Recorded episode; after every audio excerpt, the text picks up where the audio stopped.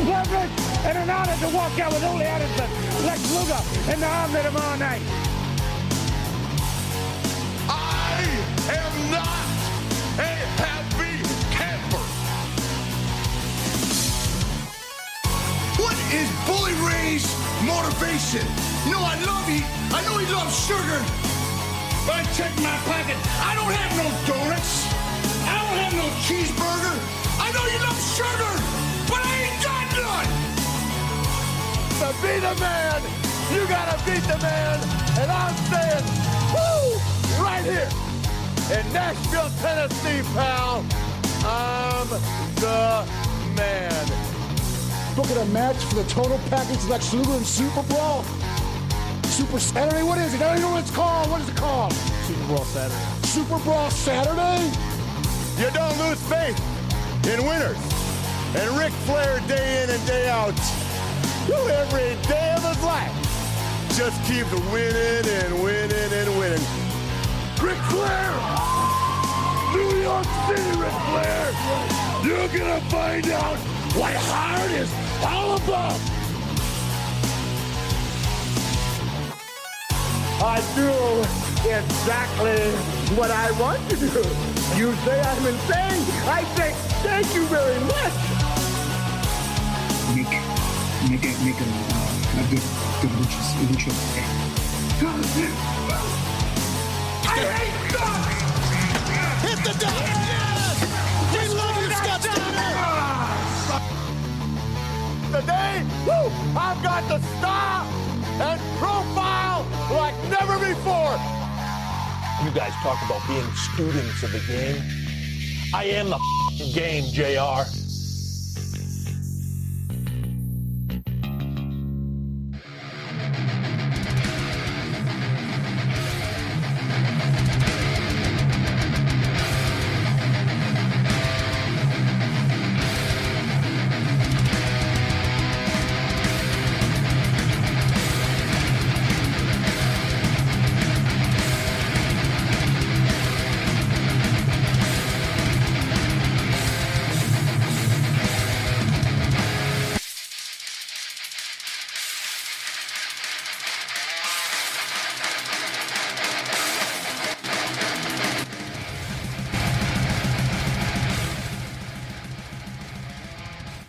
thought that was me. That was the song. Holy shit.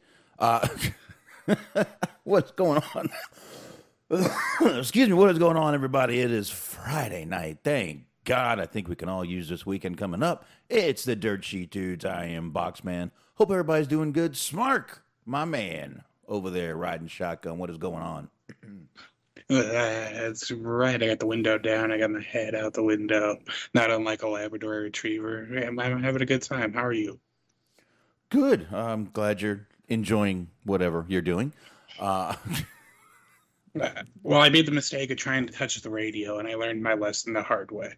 that's what happens sometimes, man. It does. It happens. Nothing you can do about it, man. Not a damn thing you can do. It's like, like Chris Tucker said in Rush Hour: "Never touch a box man's radio." Something like that. Yeah, maybe a paraphrase, but you know, you get the idea.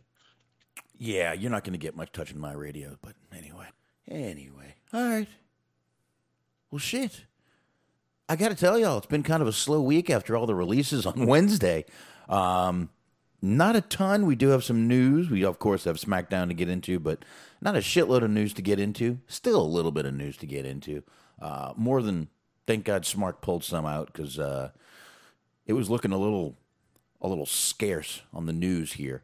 Um, I guess we'll go ahead and knock out plugs real quick, which can lead us right into getting this motherfucking show started.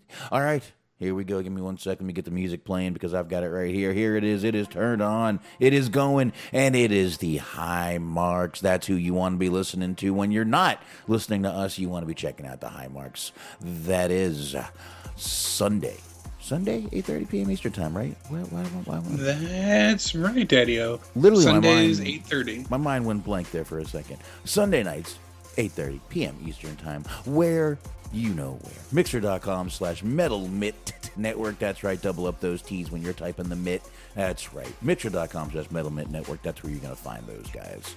And of course, we've got Bobby Anthem, Bobby Blades. They are the Inhumans. They are the Inhuman Experience. And you should be subscribed already. If you are not, what are you waiting for? Hit the subscribe button wherever you get your podcasts. And of course, we got the Everything Unscripted Wrestling podcast. Eric, Doug, Daniel, Kenneth, all the other madmen over there. They can be found all your, your usual podcast platforms and Blog Talk Radio. Just type it in the search bar. You will find it. Everything Unscripted Wrestling.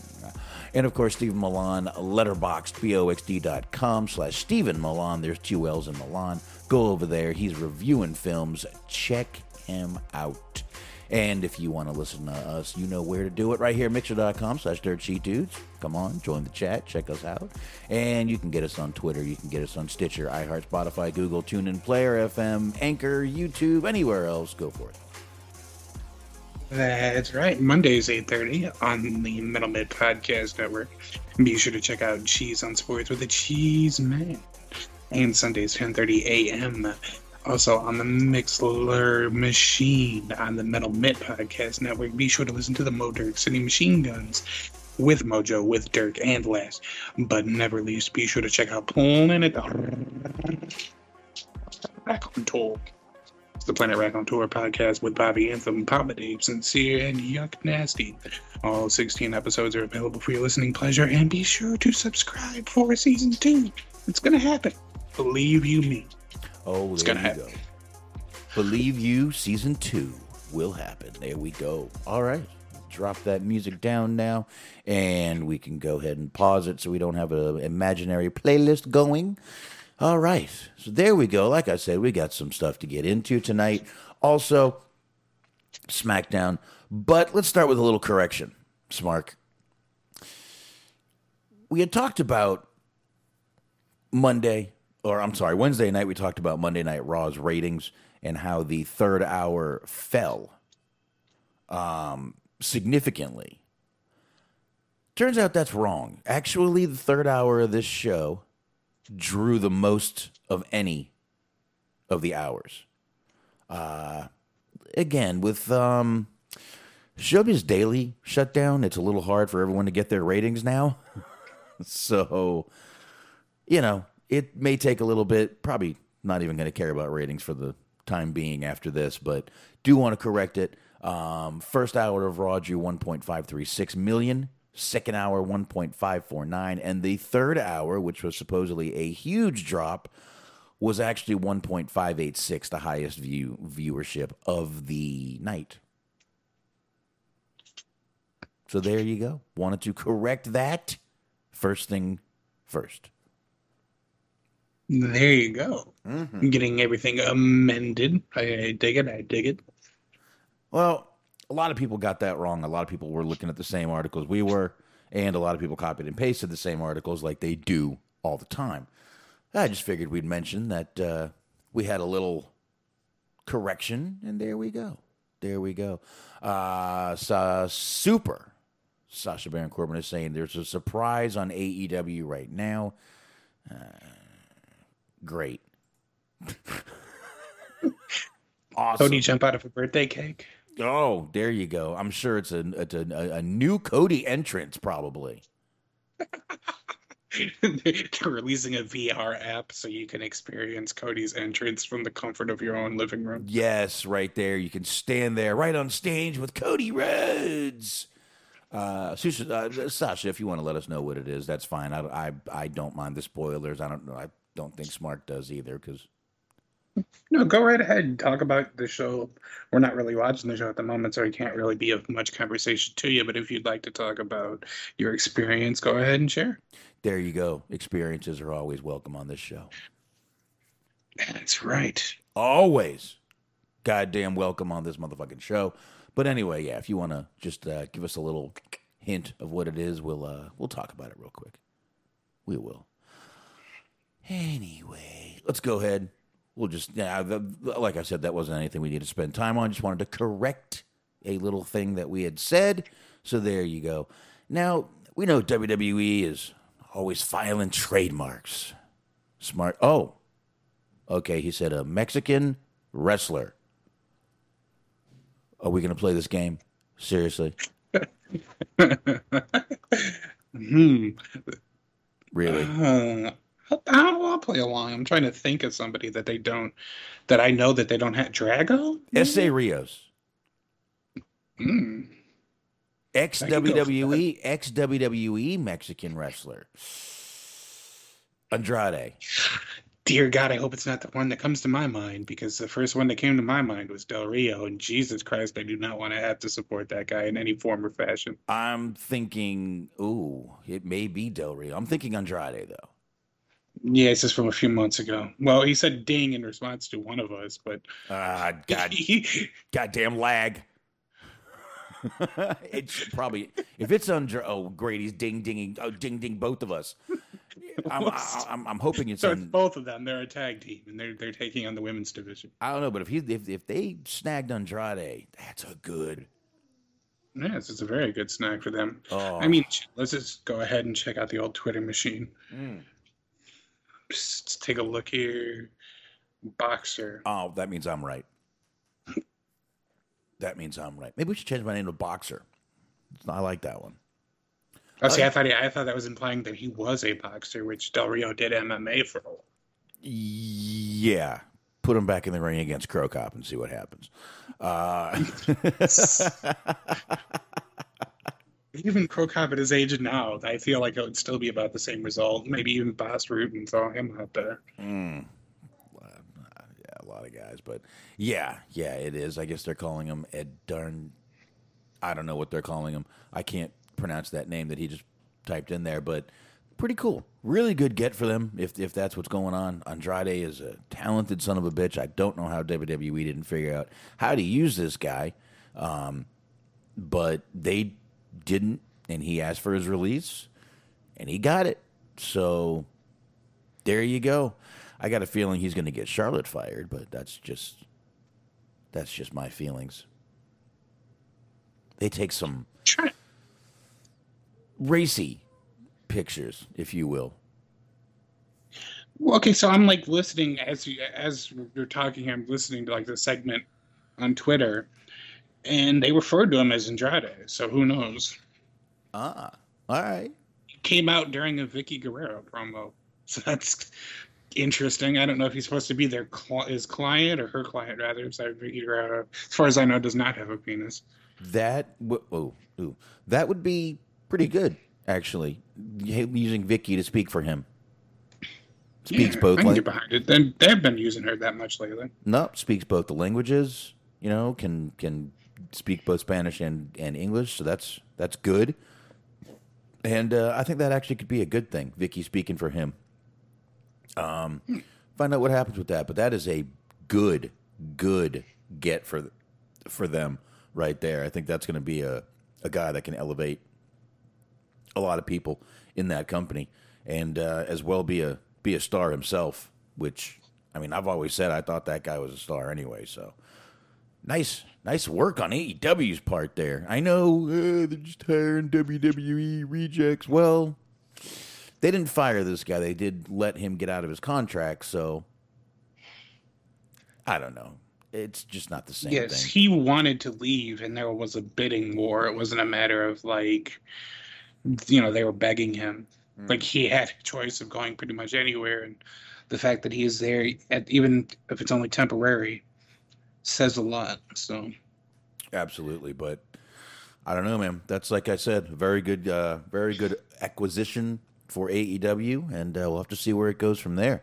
Um, they're apparently doing it in front of a live crowd this week too, so that should be better. I mean, they're still doing it on Friday, so it's kind of not that that's really their choice. That's kind of shitty, Aren't you know, they- Friday night show, but. yeah, aren't they on Saturday next week? You know, I don't know. I know that they are preempted up until the last Wednesday of this month. but I don't know exactly when they're doing next week's show. There's a week there on Saturday, and I guess we'll have to see when that is. But um, anyway, before we uh, before we started talking about Andrade being pulled over to AEW, good move, good move. Uh, we were talking about some trademarks. WWE loves filing trademarks. Now they filed trademarks for two names, Mark. Trey Baxter and Carmelo Hayes. Carmelo Hayes, we just saw uh, debut last week, right? Yeah, well, no, it was this week because he was on uh, NXT this week against uh, oh, that's right. Kushida. That's right. That's right. We saw him. It was this week. My God, the weeks are blurring at this point. So we did see one. So expect a Trey Baxter to also be coming out uh, soon. Also, both names got uh, got trademarks pending and filed. So uh, nah, don't really need to spend time on that. Just something to look out for. Figured I'd mention. it. First, I thought you were gonna say it was Trey back. I was like, oh god, they're bringing right back back under a new name. Ugh. I don't think they would take him back at this point. He really trashes that company, which I know to them is a little bit of kind of like a incentive. They like bringing you back after you shit talk the company. Alberto Del Rio. I mean, Alberto. Yes. Del, I mean, Del Rio basically, not basically, flat out called Triple H a racist. Mhm. And then, like a month later, he was back at the company. Uh, stick to your morals, pal. Stick to those fucking morals. I mean, both can be true, I suppose. Uh, He could be a racist. Like not technically untrue. Uh, I, let's bring him back uh, before he probes further. I believe the, the the actual statement um, there is uh, money is uh, cash is king, basically. Money, money talks. Let's just put it that way. Yes, as uh, Charlie Sheen and Chris Tucker would testify to. Mm-hmm. Yes. Money, yeah, you're right. Money talks. I'm like, is that Money Talks or Mo Money? That was Money Talks. Good movie. Good movie. Mo, Mo Money was uh, the Wayans brothers were in that. Yeah. Marlon and Damon, I believe, and Stacey Dash. Yeah, yeah. Now I know where we're going here. Okay. Anyway, again, WWE, couple of trademarks there. Um, let's see. You sent over some stories too, Smarkety Smark. I did. Well- Look at me. Good. Go ahead and pick one. All right, we're gonna we'll get this one out of the way. This is kind of the one that I find to be least interesting. So you gotta you gotta build. You gotta build. Um, so apparently, everybody is doing the live shows again in front of people. Uh, Impact tweeted out today that Slammiversary is officially sold out. We're looking forward to seeing all of you on July 17th in Nashville. And apparently, they sold out. The initial tickets sold out in 20 minutes. So they, I mean, I think they're still doing a limited number of tickets and a limited number of people, which I, I heard them say that they were going to be offering a limited number of tickets. And I was like, yeah, you, usually a limited number of people show up to your shows anyways. This is kind of par mm. for the course. So they only put out 100 tickets and they sold out in 20 minutes. I'm not sure that's good. Uh, Five tickets. By the way, I don't know exactly the amount of tickets. That was that was obviously a joke. I mean, if it's the venue that I think it is, I'm pretty sure that it is. It was like uh it's- in Nashville. It's like a Nashville fairgrounds, probably. Ring of Honor used to run there, and it's it's not a very big venue, so like. 20 tickets is not really an exaggeration by much. Uh, now, where it, it, it- you're right, it doesn't say where it is. It just says it's sold out. But where is the venue? You're right. It, where is it? It doesn't say. I don't know. Oh, great! Now I can't get my eyes off this Tay Conti little GIF. Well, you know, Ooh, ooh! I like watching this. She's a really hot girl. Anyway, um, yeah, good for them selling out. Listen, people are glad to get back to. Let's just leave that on while I talk. People are happy to get back to doing, you know, getting back to live events, getting a little bit of normalcy going on. Masks or not, whether you you're wearing one or not, it's still being able to go gather, be with other people, see other people, mingle. Normals, Mark. You know, like people do. Right. And I mean, for whatever it's worth, it's also going to be in July is when Slammiversary is. So that'll be past the date where all those releases happen. The three month no competes will be up. So I think that the kind of interest is peaked there because they've been teasing potentially some signings or returns of big name value as they often do. And, you know, we all know how those usually turn out, but we'll see. Yeah, so they're saying July is going to be interesting because that's when the original releases are up, and September is when these new releases are going to be available for um, to be able to get out there. So September will be a nice, uh, nice fun month too. So that'll be pretty cool. By the way, this is uh, episode 198 here. We are two away from the old 200. Mm. Mm-hmm. Next Friday. Next Friday. I like it. Next Friday. I'm probably going to take the Friday after that off so I can move because we want to try to have, yeah, yeah, you know. Well, no, we, we've talked about this before, and I didn't know this was coming. So it, it's not. I'm not judging at all. It just that makes me laugh. The kind of idea that it's like we have like a 200 episode celebration, and then just follow it up by like taking the week off. I'm not gonna have a choice, man. I got to do it. I got to do it. I know. I know. I'm not. I'm not judging at all. I'm not. Nor am I complaining.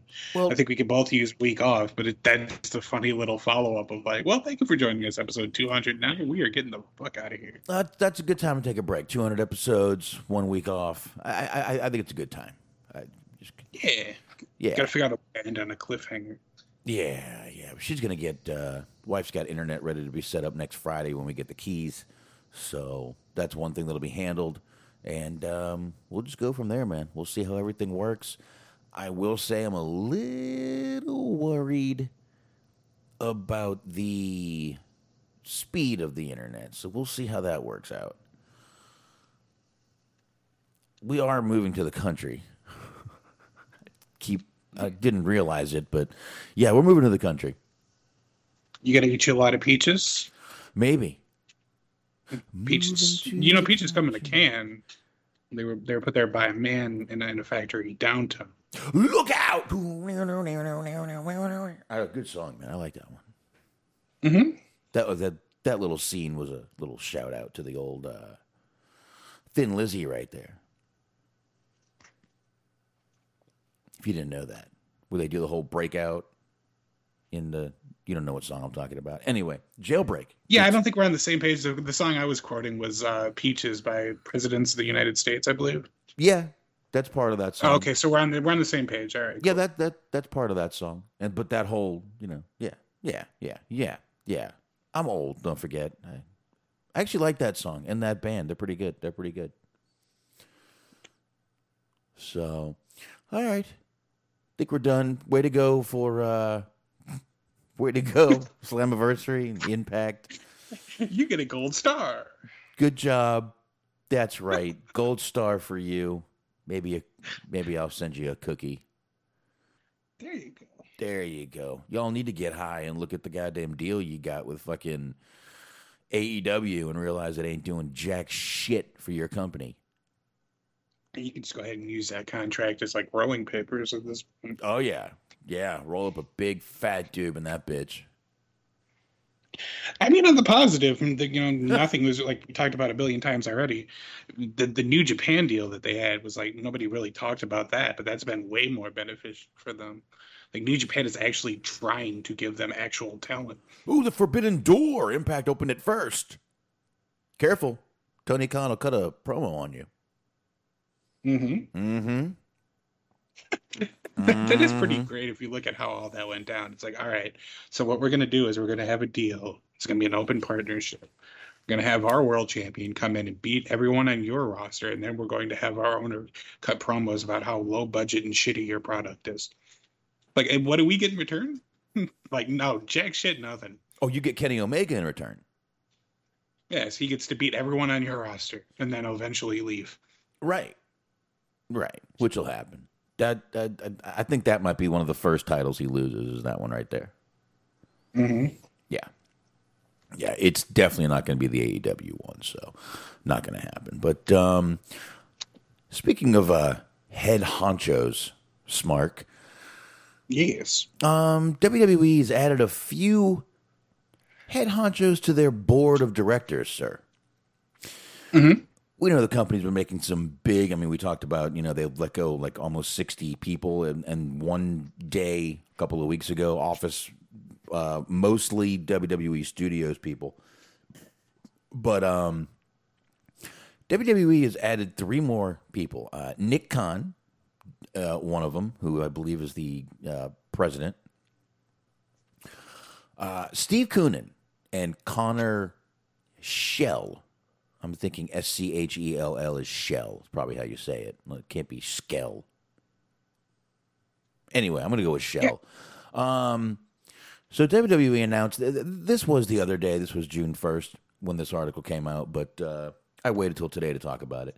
Um, now WWE once again. Let me just kind of go through. We, I mean, we know who Nick Khan is. You know, he was hired as the uh, WWE president um, in August of last year.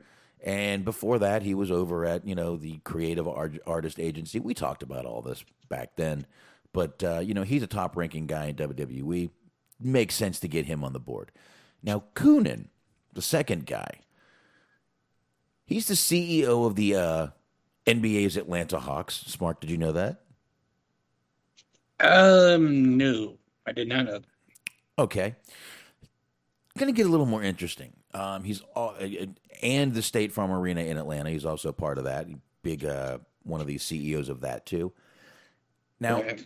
he's he's been to those jobs since 2014. Now he previously served as the president of Turner Entertainment Networks, overseeing TNT, TBS, truTV, and TCM.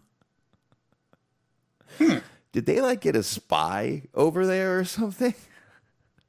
But that does sound like it. It sounds like the kind of trick that they like to play in the NFL, well, where like a rival team will sign an old player that used to play for the opposing team and like basically just bring him on so that he'll talk about like the other team's playbook. Ah, there you go. All right. I didn't know they actually did that. That sounded like something they would do in the movies.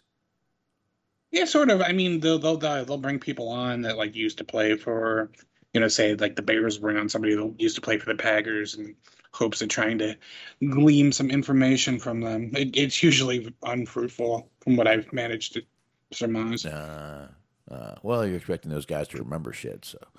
But um, I, I I just thought it was interesting that this guy was the former president of uh, Turner Entertainment, overseeing all those companies that AEW is on. Now, before that, he had worked at Coca Cola for 14 years, and he led the marketing and advertising operations. To last that long at a company like Coca Cola, the guy must have some some talent, and know what the fuck he's doing. So, um, you know, I mean, This guys- guy's basically had every high-paying job that there is to have in Atlanta, I mean, don't, based don't on the yeah. sounds of things. Yeah, and don't forget, he's still the CEO of the Atlanta Hawks and State Farm Arena in Atlanta. So, big guy, big guy in business here, and probably a good one to have on the board. Um, and the other guy was Schell, and uh, he is the founder and CEO of a new unscripted content venture that has been announced with a company called Chernin Entertainment. Not a lot to look up on this guy, to be honest with you even on Google, I actually tried to look him up on Google, and it's believe it or not, it's a very common name, and I couldn't find much on this guy exactly, but um, he was the executive vice president of content at ESPN. Um, he was responsible for the development and production globally of all the live event studios and and um, original content across the ESPN platforms.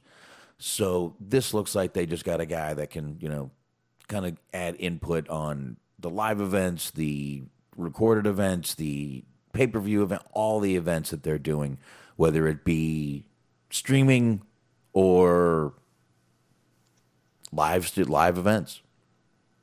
Right. And he is also an award winning producer of film and TV, Smark. So Wow. Mm-hmm. there you go. Making some moves. You know, a lot of people are saying a lot of these moves just look like they're trying to get this company for sale. Do you? Yeah, you know, I, I actually was going to bring that up the other, you know, the other show, but we just had a lot to talk about, so it seemed like it might be better suited for a night like tonight, where there's not quite as much going on. It seems like that was sort of the rumor as to why there were so many releases the other day. It seemed like basically the, the idea is that multiple people have said that it was budgetary reasons, it was all budget cuts, but you know, at the same time, you hear about the idea, the fact that like they're making more money now than ever mm-hmm. with all those TV deals and the fucking Saudi blood money and all this shit. So it seems like they, there's you know if they're having a budget for talent, it's theoretically part of a bigger you know scale deal of here's how much for talent, here's much how much for this, how much for that. You know they're setting up all their assets essentially. Yeah, but I budget cuts. How much are you paying Santana Garrett? What you exactly? I mean, that's the whole thing. Is like the idea that they're not able to afford to pay these people is preposterous. So there's got to be some kind of other reason, as what a lot of people are seeming to believe.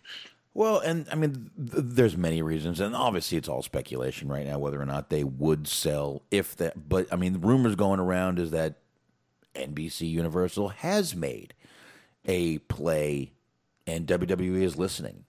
So I don't know, man. I don't know what's going to happen. I don't know if the company's actually. I, it, would you not think that Vince McMahon would want to pass that company down to one of one of the kids? Maybe they're not interested. I mean, we just assume that they're interested, but who knows? I mean, if it depends on how much of money they're actually going to be making from the deal. But I was hearing like a couple billion potentially. That's like, even if you don't get to keep the company or get to pass down the company for your kids, you and everyone in your family is going to be well taken care of for the rest of their lives. Well, I mean, that family is well taken care of no matter what. so, mm-hmm. I mean, I'm not ever worried about how much the McMahons are going to make a year. That's not. You're not worried that Stephanie's going to have to like scowl at people from the street corner in order to make ends meet. No, I got a feeling she could find a way to make ends meet. hmm. Let the boobies hit the floor. Remember when Jericho said that? Let the boobies hit the floor. I like that one. Well, it's it's getting to the point now where that's just sort of a natural evolution of her with age and time. Yeah. Listen, I kind of think Stephanie's hot, but that's just me. She used to be, but then it's like she became like full on like Vince face, and it's just hard to overlook that. Nah, she's just milfy now. Eh, perhaps, perhaps. I go with milfy. I'm gonna go with milfy, smart. Well, hey, I mean, you know, however you need to classify it whatever whatever, whatever lets me sleep at night.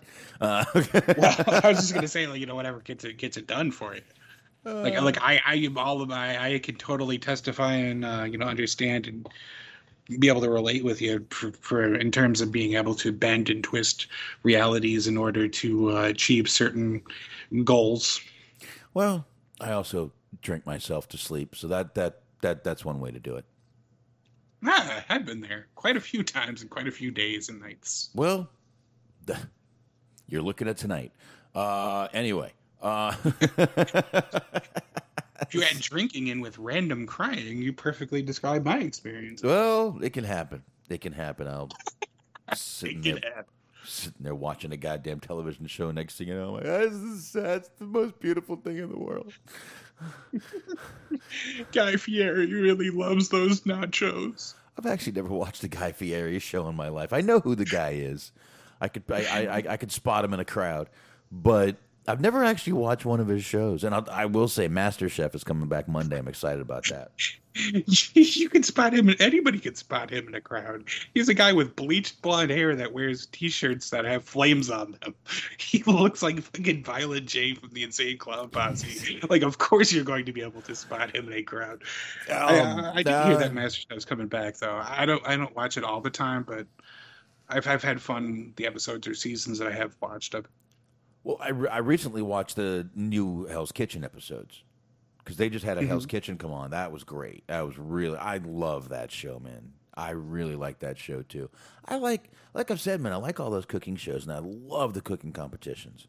But I'll tell you, man, if you watch that uh, Master Chef Junior with the little kids, my God, you want every one of them to win. You just don't want to see these kids cry when they get kicked off the show. It's the saddest thing in the world.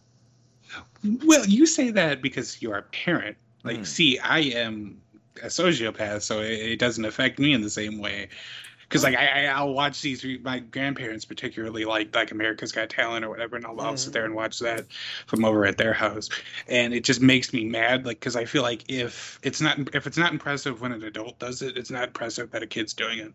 Like this is a talent show for everyone. This isn't a kids talent show. Like I need you to be as impressive as the guy that's like blindfolded and juggling like flaming bowling pins.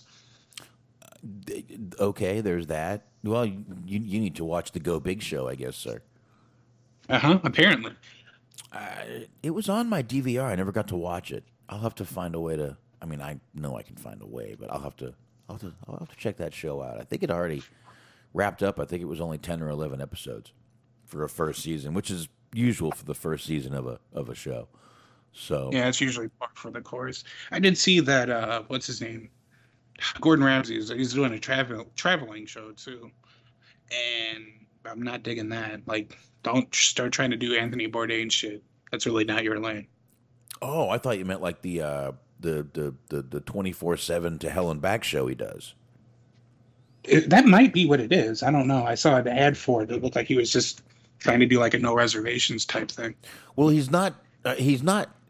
If it's the same show we're talking about, he goes to other restaurants and tries to save them. It's kind of like um, No, that's that's not it. okay, because the the, the the the show that I'm thinking of is kind of like Kitchen Nightmares, but he just he goes in and basically does the same thing. He just tells these people, "We have 24 hours to get this restaurant turned around," and they give him shit the whole time, and he calls people idiots and losers. you know, Gordon Ramsay shit. Yeah, it's the usual. The usual. Right. You know, par for the course. But uh, I do like MasterChef, and this year they're doing like pros versus something I forget, but it's like a, it's like the top chefs thing they're they're gonna have going against uh, each other. It's, it's it's gonna be a good one. It's gonna be a good one, man. I can't wait to watch it. Nice. You, anytime you uh, you started with pros versus, that I just automatically defaulted to that old Spike TV show, Pros versus Joes, where they have like the old like thirty five year old, forty five year old, just like fat balding guy, and he's like, is he as good of a wide receiver as Jerry Rice? Stay tuned to find out. And it's like, of course he's not. Like, why the fuck is anybody watching this bullshit? Do you remember the Joe Schmo? Did you ever watch that? Was that the reality show? Yeah. No, but I did. I did know that the whole twist was like, oh, he's actually a millionaire. No, they gave him all the gifts. That Oh yeah, I'm thinking of Joe Millionaire. That was Joe literally the name of Millionaire. show. Exactly, exactly. That's the one right there. Give me one sec. Me. Young Guns. That's the name of it. Hell's Kitchen Young Guns. And uh, actually, the new, the first new episode is already up right now. That's another one that they're doing. But he's doing Hell's Kitchen and Master Chef together. So, and the Master Chef is. Hold on, let me look that up. Master Chef 2021 is Legends. A Legends episode, Master Chef Legends. So he's probably doing either, I don't know if it's people that have already been there and got kicked off, but a lot of chefs waiting going to be showing up this time. Paula Deen, once again, he liked bringing her on. Emeril, I like Emeril. Emeril was kind of the guy that got me into wanting to watch cooking shows and learn to cook. He used to do a barbecue show, Emeril. Interesting. The only thing I really remember about him is that he used to have Queen Latifah on his show a lot, and he would call her Queen Latifah, which would always make me laugh. Well, he's a New Yorker, right? I guess. Yeah, they you would know better than I. Yeah, and, and, and I, th- I think and the New Yorkers add letters to words, and they also take letters from words, kind of like Boston.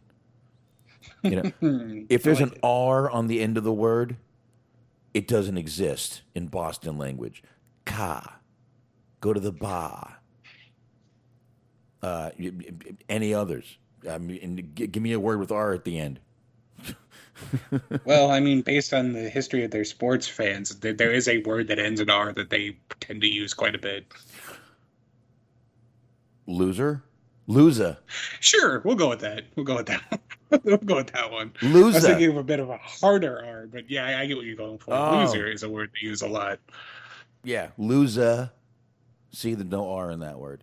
And then if there's a vowel at the end, they'll add the R. Like, oh, I have an idea. It's like, no, you. Yo, I love that. I love the I love the word idea. I, I- I, fucking love that one. I hate and and one of my a peeve of mine is when someone pronounces ask X. hmm It really irks me. I don't know why. I don't. I never say anything.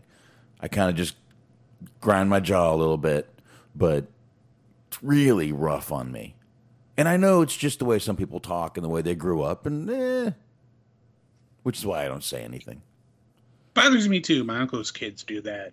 Especially when they were younger, they would go, "Hey, can I ask you a question?" I'm like, "Well, I'm not a lumberjack. I don't know if I can help you." Well, I mean, all my most of my we got to remember most of my family's from Boston, so you know, Right. I that's how they talked. And they it was I always just thought they sounded like they didn't know how to talk. But eh, you can't help where you grow up. You can't help where you're from. And if you grew up like that, you also can't help the way you talk. So This is true. Anytime, anytime, like, and I, you have brought up the fact that you're from Boston like a couple of times. It's just anytime I hear you talking about hanging out with your family, I just picture like a room full of Bill Burrs. no. I know, I, and you said this before too. You said that that's not the case, but that's like my only frame of reference to Boston.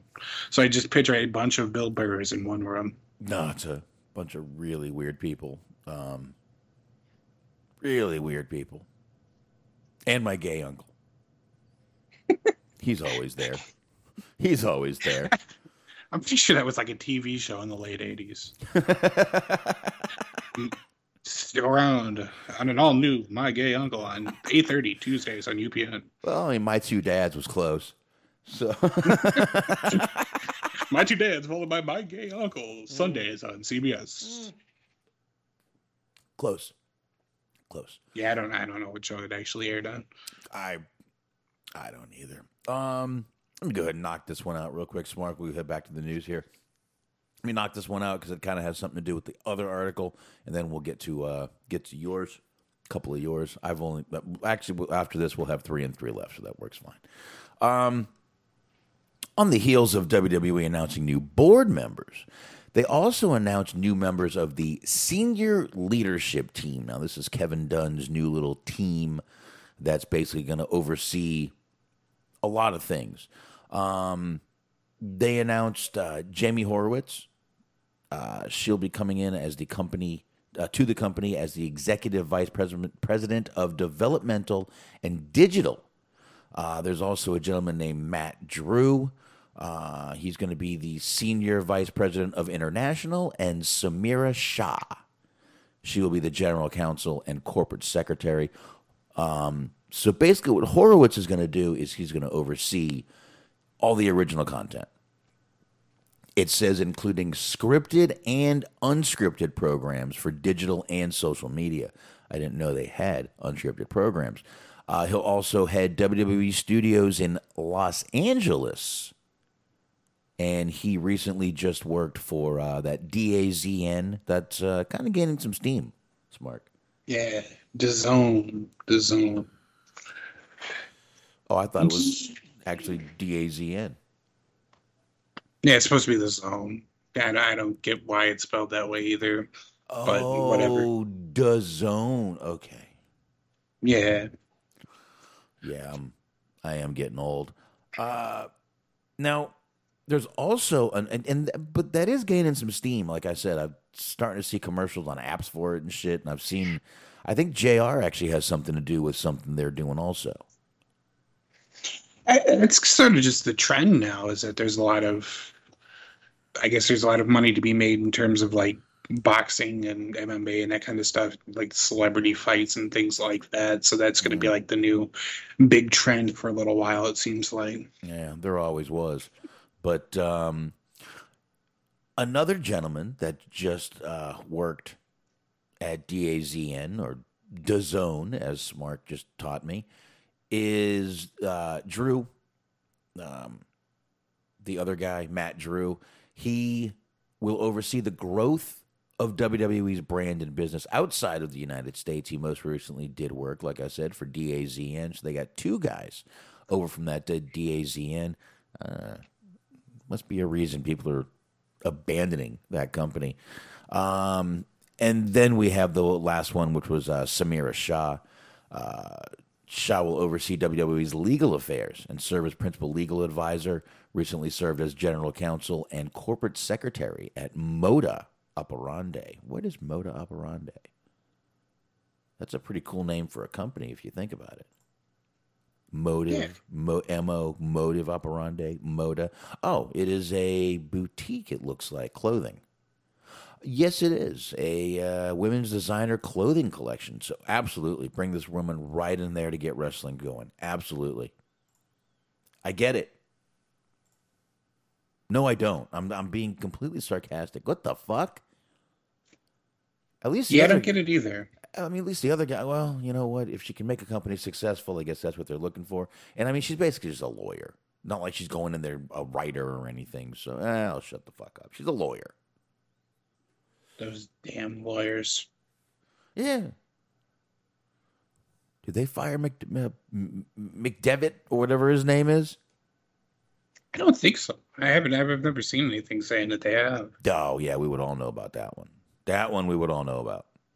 That one we would all know about. So, all right. Well, like I said, I, I just you know they they're making a lot of moves, but again, they're building that WWE studios back up. It's almost like maybe they're looking to sell the wrestling part of the company and wanting to get into the movie business. Yeah, that that's potentially a thing. That's it's a like I'm not disagreeing. That's entirely possible, but just the idea of it, based on the critical acclaim of a lot of their movies, sans maybe Oculus is just it's kind of a laughable idea. But I wonder if that also has anything to do with the idea of them being on Peacock now. Is like it could be an additional form of content where it's like you know you get all these new original movies and shit too. Right. Um, I don't know. I mean, they do have more new people right now, like we just mentioned before. New people taking over the uh, digital part, the streaming part. Now they got people taking over the WWE Studios part. Like I said, it almost looks like they're wanting to get into the movie business a little more. I mean, I know Vince always said we make movies. Sounds like they're really wanting to make movies more than they want to do wrestling at this point. I don't know. I I, I still don't see them selling uh, the actual wrestling p- p- part of the company. I, I I just don't see Vince wanting to lose control of anything like that. It, it seems like a long shot, but it doesn't. It also doesn't seem like an impossibility. Because I mean, he's he's getting older. I mean, I guess his mom's like a hundred something, so it's like it doesn't seem like he's going to be going anywhere anytime soon. That's not necessarily a concern. And he likes being a control freak, so that that's kind of a big thing that would be sort of against that idea. But at the same time, getting older, and then it's sort of this big I, you know, he could sell it as him being like this media mogul, where he, you know, started from nowhere. He pulled himself up by his bootstraps, and now he sold his family company for three million, four million dollars. You know, Yeah, and listen, I'm I'm I would never say that WWE being sold is a impossibility. WWE has made some moves that no one believed they would ever do. Uh, listen, when they dropped that IPO and became a public company, I don't think anyone expected that ever. I don't think anyone expected it, to be honest with you. So you know they've they've they've made a lot of uh, like I said moves that people never expected. I would never say anything with WWE is impossible, especially when it comes to you know the sale or whatever. But it just looks like they're completely restructuring their company for something. Something Right. big is happening and we just can't. Hopefully, we we just can't see through the muck that is the dirt sheets. Not us, not you guys. Uh, you know the Well, oth- the other. What guys. is funny though is that the more the more I see people coming out and claiming that there's no way that's ever going to happen, and if you see any reports about it, it's just a bunch of bullshit. The more I see that, the more I'm like, hmm, they're going to do it. Because anytime we're trained, anytime that somebody denies something, it's like, yeah, it's that's going to happen. But I mean, Well, either way, yeah. I think that might be something to be excited about because they they need a change somewhere in something. Because like just as a whole, there's a lot of very stagnant shit about that company. There's just a lot of repetition. There's a lot of. There seems like a lack of direction. Absolutely. Most definitely. So I don't know. Maybe I don't know. I mean, it, it, if they've been trying everything they can and their ratings just aren't moving the needle, a good a good in-house company corporate shakeup is a great idea. Um, cleaning house, cleaning house. It, the budget cuts, the release, it doesn't mean you're selling. It it can mean a lot of things. Maybe I mean they are going back on the road. That could explain what the budget cuts mean. They're looking to you know trim down a little bit before they maybe they're looking to go back on the road and be more extravagant on the road. We don't know. We don't know what's going to happen, but there's a lot of reasons for releases. I just just don't see this company. I, I'll be honest with you. I don't see this company being sold as long as Vince McMahon is still drawing breath on this earth. I, I think it will. I don't have really any other just other than just the idea of it, it seems inevitable at some point that it has to happen. Just a matter of when. Like I don't really have any concrete evidence or any really a well thought out theory as to why it is that I think that they're going to do it. It's just sort of a gut feeling where it's just like it seems like we get closer and closer to it being a possibility. Like it started off that there was no way, and then you know they sold the network, and now they're getting rid of assets and shit like that. And it's just like, eh, it seems more feasible now than it ever has, at the very least. Well, I mean, Triple H probably is saying, "Listen, Stephanie, if we let him go senile, we can get the company for like a dollar." hmm So I don't know. We'll see what happens. But uh, I just, like I said, I would never be arrogant enough to say it's impossible. Uh, like I said, they've made moves that no one ever could believe or would believe. Um, and when it comes to their, you know, finances, they're going to do one thing. They are going to do whatever makes them the most money at that time and into the future.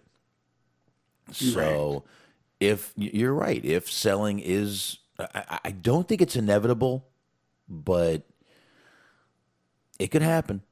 Again, I would never, And- never say never.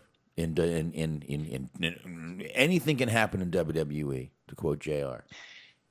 And that, that's kind of the interesting thing too, is that creative, creatively, creatively, creativity wise, Creatine. creatively, Creatine. yeah, creatine shakes. Available at your local GNC. But no, anyways, in terms of creative, it's like Gee. they've never been worse, Hmm. but they're making a shit ton of money. But at the same time, like there has to be a bottom to that because they're making these all these money, you know, this this big money deals, these big money deals off of television contracts.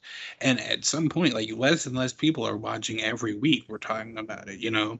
So at some point, this is gonna you're gonna end up hitting a fucking decline. So it's like maybe you like cash your chips out now. Maybe.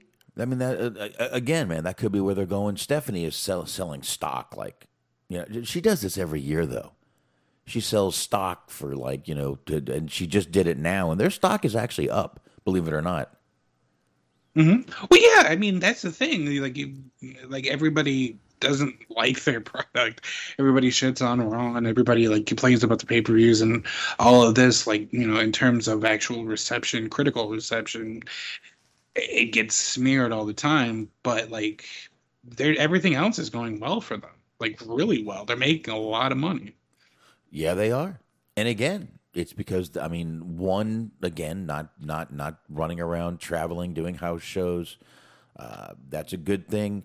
The guys aren't getting run down as much, so I'm sure they're having way less injuries. Also, because you know, I mean, the guys aren't really traveling; they're staying pretty much in the Thunderdome. I, they're traveling here and there, but not a lot.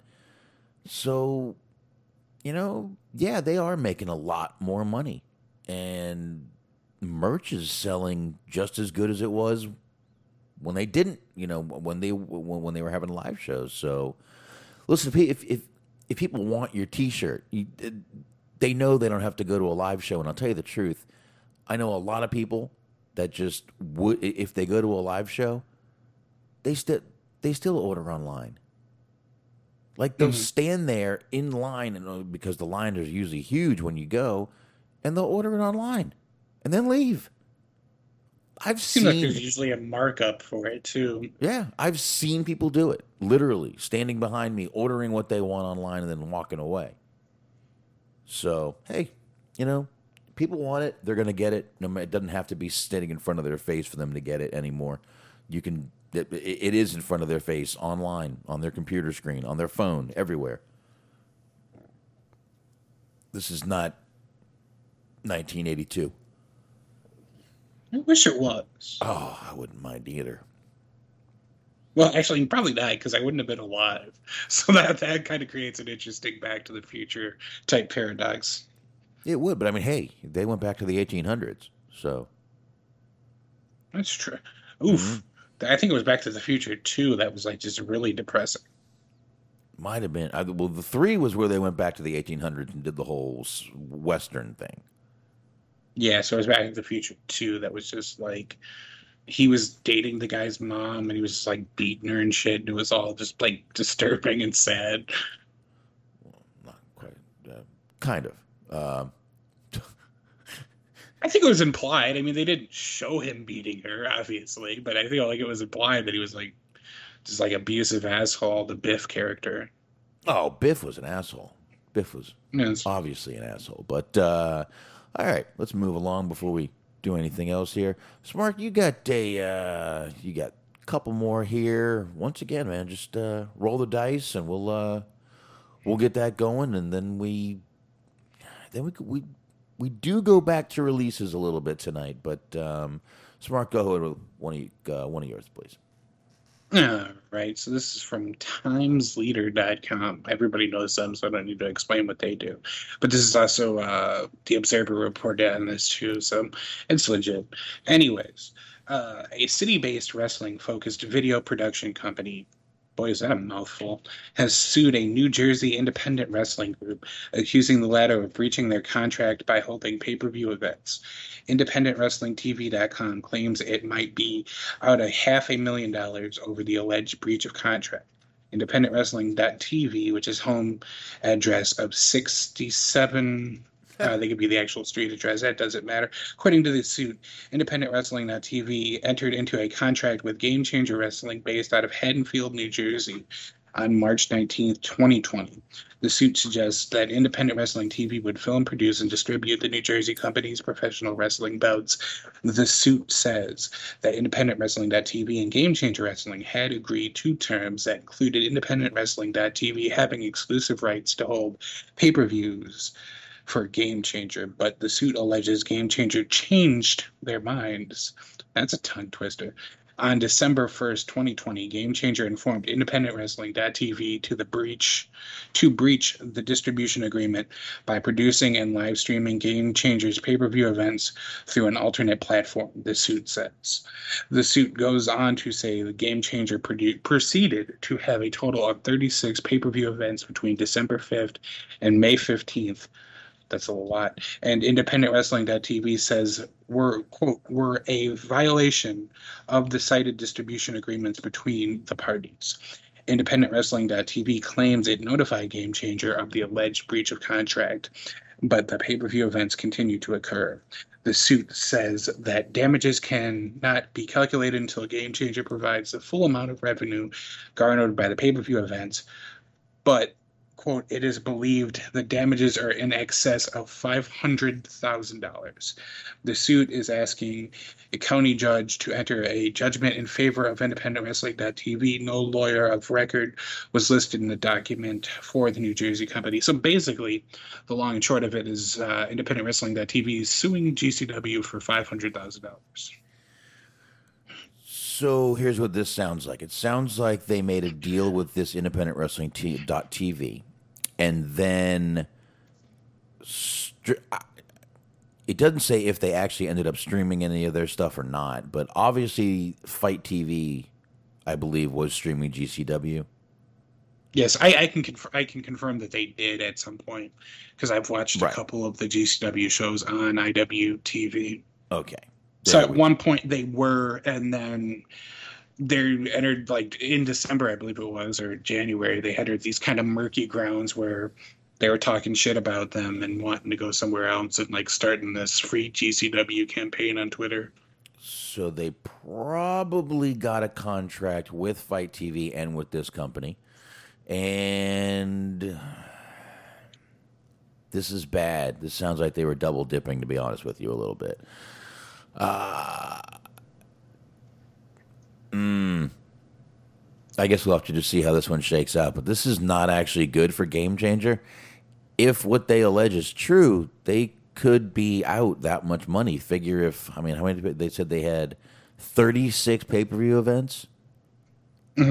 Between uh, December 5th and I believe it was May 15th. Right. So, yeah, that's a good chunk of change right there. 36 events that they lost out on, which they would basically, you know, take the whatever the numbers were on FITE TV, take their numbers and figure out the difference. And I'm sure that's where they're coming up with these numbers. Wow, man, this this might not. There's a little bit more from the Observer. I, I think I found an article on that. It says on December 26, GCW tweeted that they were formally requesting to be released from our IWTV contract. This request comes with sadness and regret, but also with the knowledge that there is apparently no other option. Thank you, everyone, for your support. Hashtag free GCW. On the same day, GCW owner Brett Lauderdale sent out a flurry of tweets. Yeah, it's wintertime. That would make sense. Explaining his side of the situation, part of which is below, quote, this is not a call for sympathy or an excuse. This is an acknowledgement that I slash we are human and get frustrated and emotional when I feel like my company deserves better. In this new world, our existing agreement with IWTV isn't sustainable and we need a change. We have tried to seek a resolution privately, but we're not having much luck. IWTV will thrive with or without GCW. We want the opportunity to do the same. Hope you understand. Thanks. And he was posting even stuff as of like today, just like talking shit about them. So they they've had a back and forth for quite a while. yeah, but he's kind of admitting the breach of contract. Oh yeah, like it, like it just doesn't necessarily look great for them. Like I'm kind of on board with your theory of like it seemed like they could make more on FITE TV, Right. And they were upset about that, and they kind of fucked themselves by going with IWTV. Because I mean, obviously, like anybody knows, FITE TV is a way bigger platform.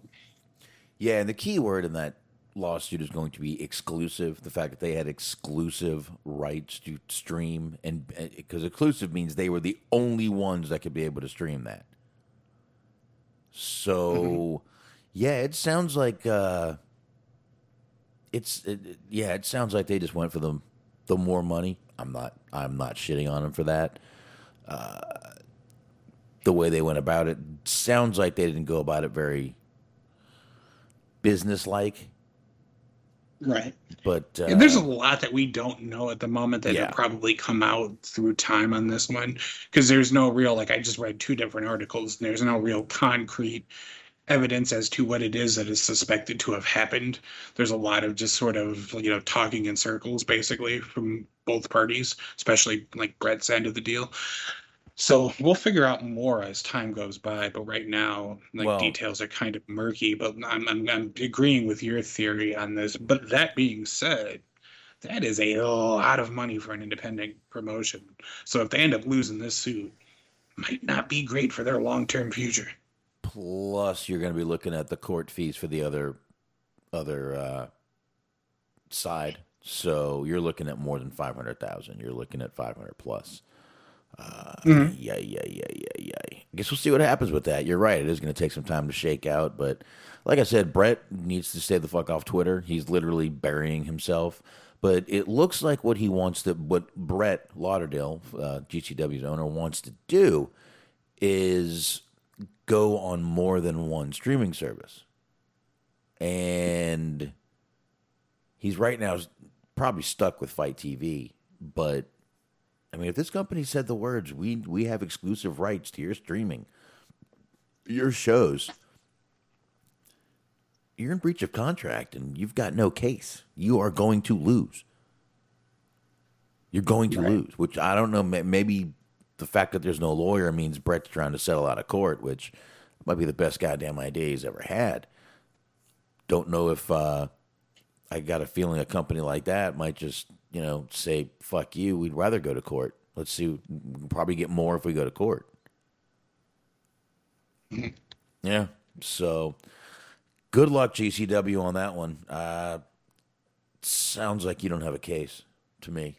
Just, uh, I, I, I ain't no lawyer, but, uh, and I've never played one on TV either. So Well, that's a shame.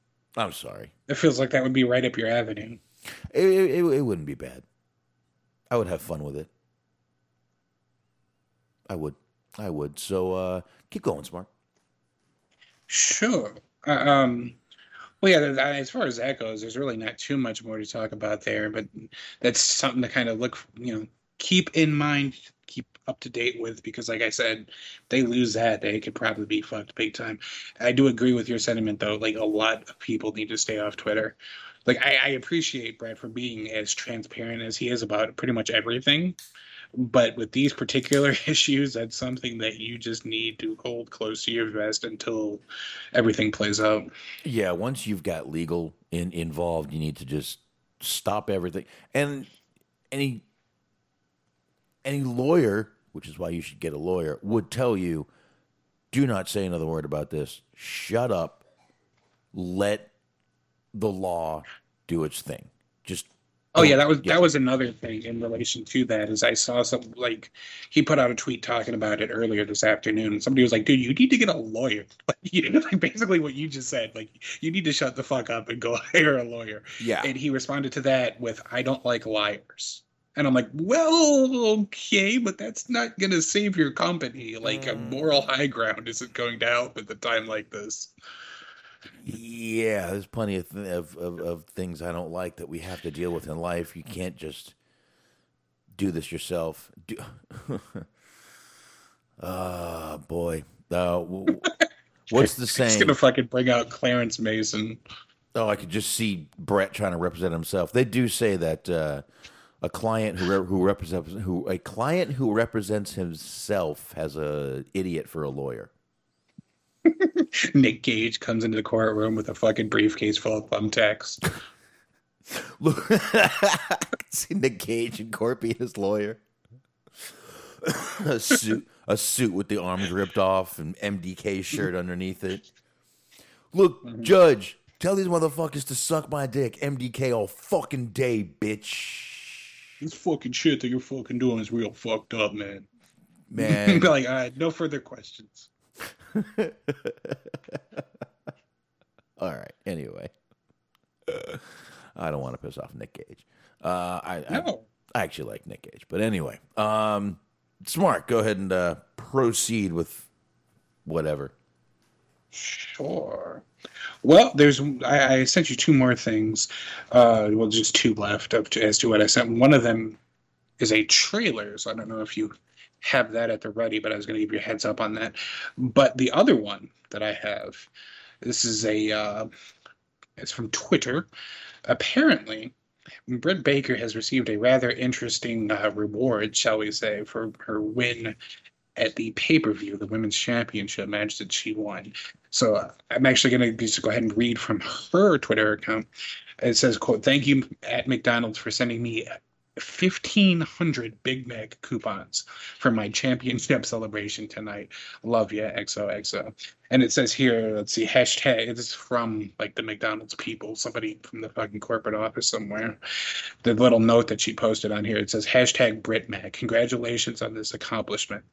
Hope these coupons keep your fans well fed on your favorite. Oh, and keep your eyes peeled. We've got another little something coming your way. Your friends at McDonald's. So Britt Baker is now in possession of a coupon for, well, not a coupon, but 1,500 Big Macs. That is a lot of Big Macs. Indeed. I mean, I like me a Big Mac, but that's a lot of Big Macs, dude. I'm looking for the video here. And I can't find it. Hmm. It works for me in the link I sent you here. Oh, there it is. I got it. Hold on. Hold so this on. sort of well, I kind of sent that to you as just a sort of a backdoor way of talking about food. Whoa! So like, okay. Don't have to mention backdoor when you talk about Chyna. I immediately regretted the decision to use the words backdoor and together in a sentence. What do you think That's she is, regretful. Well, there you go. But let's play around with this idea for a minute. You got 15, she has 1,500 Big Macs at her disposal for free. If you had to get one item from any like fast food place that you could get 1,500 of them, what are you picking? Oh, really? Mm-hmm. It has to be one particular item though, so it can't be like fifteen hundred things at McDonald's or Burger King or whatever.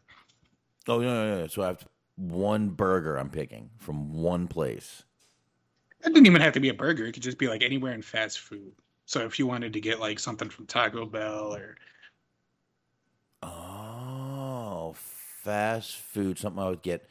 Um, you know what I would do? I would get. Uh, I, you know what I would like? Fifteen hundred Arby's Rubens. The Reuben sandwich, corned beef, uh, Thousand Island salad dressing, and sauerkraut. I love. I, we've we- we've had the sauerkraut talk. yeah, yeah, we have, we have. Yeah, yeah. I know you think I'm a little psycho, but anyway. I just I've never really been a big fan of sauerkraut. Yeah. Now I do like the Big Mac. Don't get me wrong. I mean, it's got Thousand Island salad dressing on it. That is a special sauce. I'm sorry, I ruined it for some people. I apologize. See, I think I, what I think what I would do is I think I'll just, I'll even stay with the McDonald's thing. They're not my favorite restaurant, but we'll just stay in McDonald land for a while. Uh, I'd go with like fifteen hundred of the chicken nuggets, the big Oh. nuggets. Ooh, Oh, they would still, in in typical tradition of McDonald's, they would still only give you like two dipping sauces. But good God! I wish they would air fry those things. They are so greasy, man. that's that's okay. That's okay. Oh, those things just they hurt my stomach thinking about them. Uh, put it that way. Well, well, now then amplify that by you know fifteen hundred. Yeah, yeah. I I I I would go with the Arby's Reuben. I I, I could take fifteen hundred of those bad boys. They're good. I really, I do like Arby's. I, I don't really, I'm not really a Reuben person, but I do like Arby's. They got some good stuff. They got like the the brisket's good. The chicken sandwiches are good. I I do remember that I remember the Big Mac song because I heard it so many goddamn times when I was a child. I did too. I, I, can't- I couldn't remember the lyrics because when you said that, I started trying to remember them, and the Mm. Burger Oh. King jingle got stuck in my head. Oh no, well it's two all beef patties, special sauce, lettuce, cheese, pickles, onion on a special on a sesame seed bun. I started trying to remember it, and I, the only thing I could think of was hold the pickles, hold the lettuce, special orders, don't upset us. All we ask is that you let us have it your way, which is again Burger King. So that was Burger of no real use to anyone. That was Burger King. But uh, yeah, man, I, uh, I I I eat way too much fast food because I mean I go out for like today. I ran to um, Taco Bueno. Mhm. They have those. They're called the big freak, big freaking tacos. They're good. Double the meat.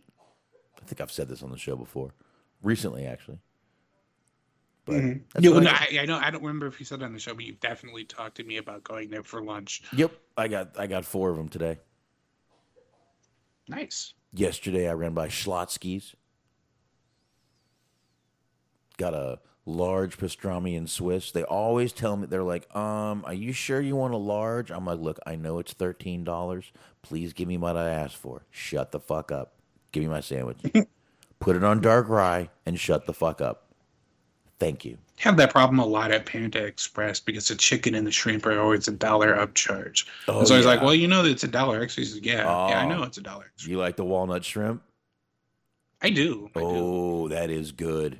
It is good. It is so sweet and yummy, and the one the crunch. I like the walnut shrimp too.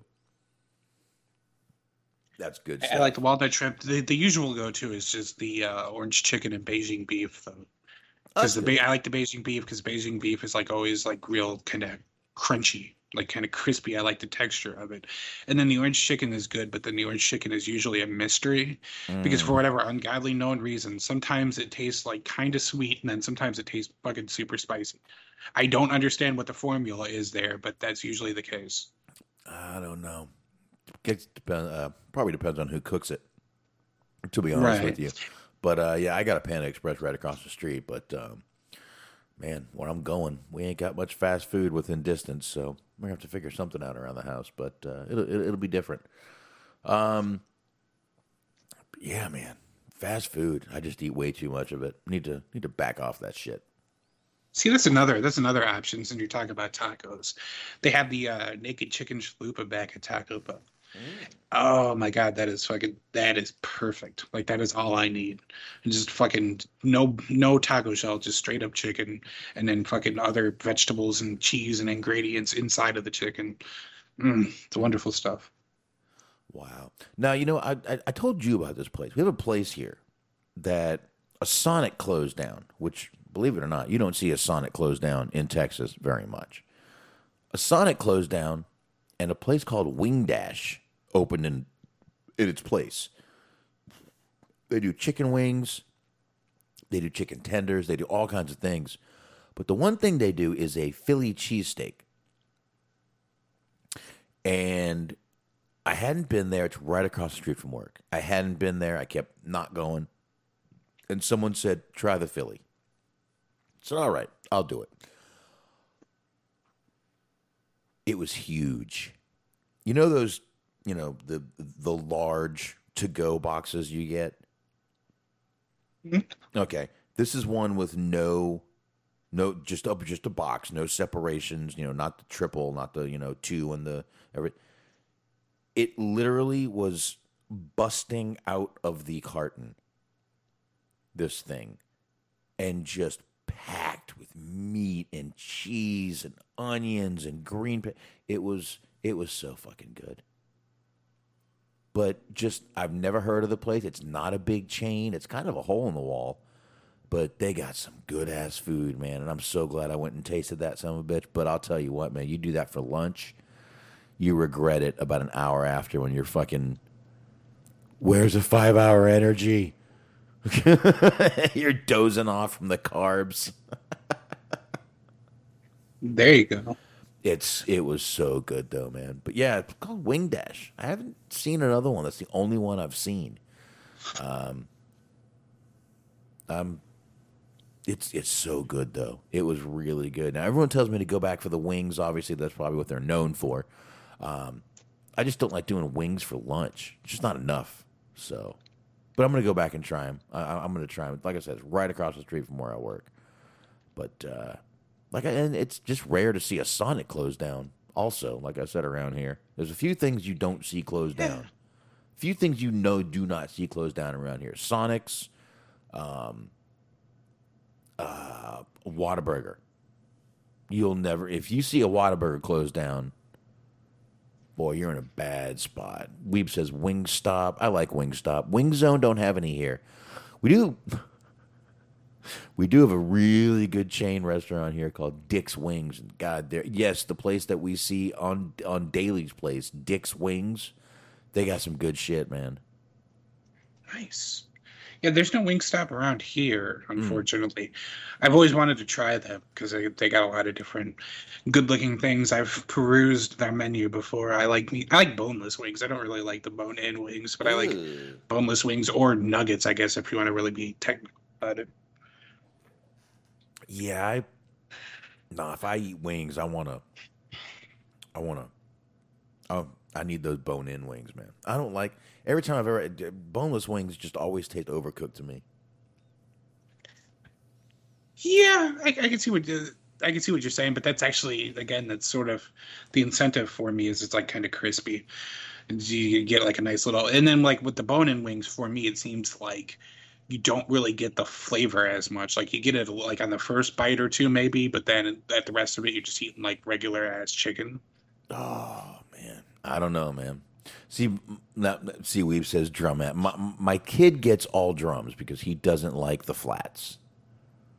Uh, see, this is this is a topic of that age-old topic of debate. Mm. I used to work for a couple of years, two years, at a Pizza Hut that did wings, Mm. and it would always be fucking annoying because you like every couple of every couple of orders it would be either all flats or all drums. Huh. And the thing is, is that like we used to we would like pre-bag most of them. So I would have like a shit ton of already bagged wings. So Yeah. yeah, I would just get mad that they would actually expect me to do extra work because Yeah. I was I was in my very early twenties and I was just kind of like an entitled piece of shit. So I was just like, ah, you fuckers making me do my job at my job, you bunch of assholes. Son of a bitches. Uh, Christopher Kane Some of us are trying to be hungover on a Tuesday, you fuckheads. yeah, or every day. Um, Christopher Kane asks, is there still Church's Chicken in Texas? There are, but they're actually getting few, fewer, and and and further between. Um, I had one right down the road from me, connected to a gas station, and it closed down. But they they good. They're oh my, talk about greasy chicken. Jesus Christ!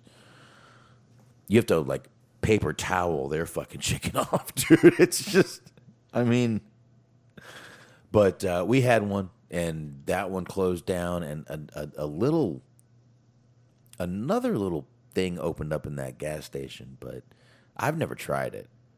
We do have a new, uh, like a really new cafe that just opened up down the street that I want to try, and we have a new one over here. Before we leave, I want to try. So I don't know because I don't know what in the hell is uh, is around where I'm moving. So I see. I had the same kind of problem that you're in the process of having. Of just, I moved a couple of months ago, hmm. and it was a matter of like you not really knowing what's going to be out here in terms of like food options.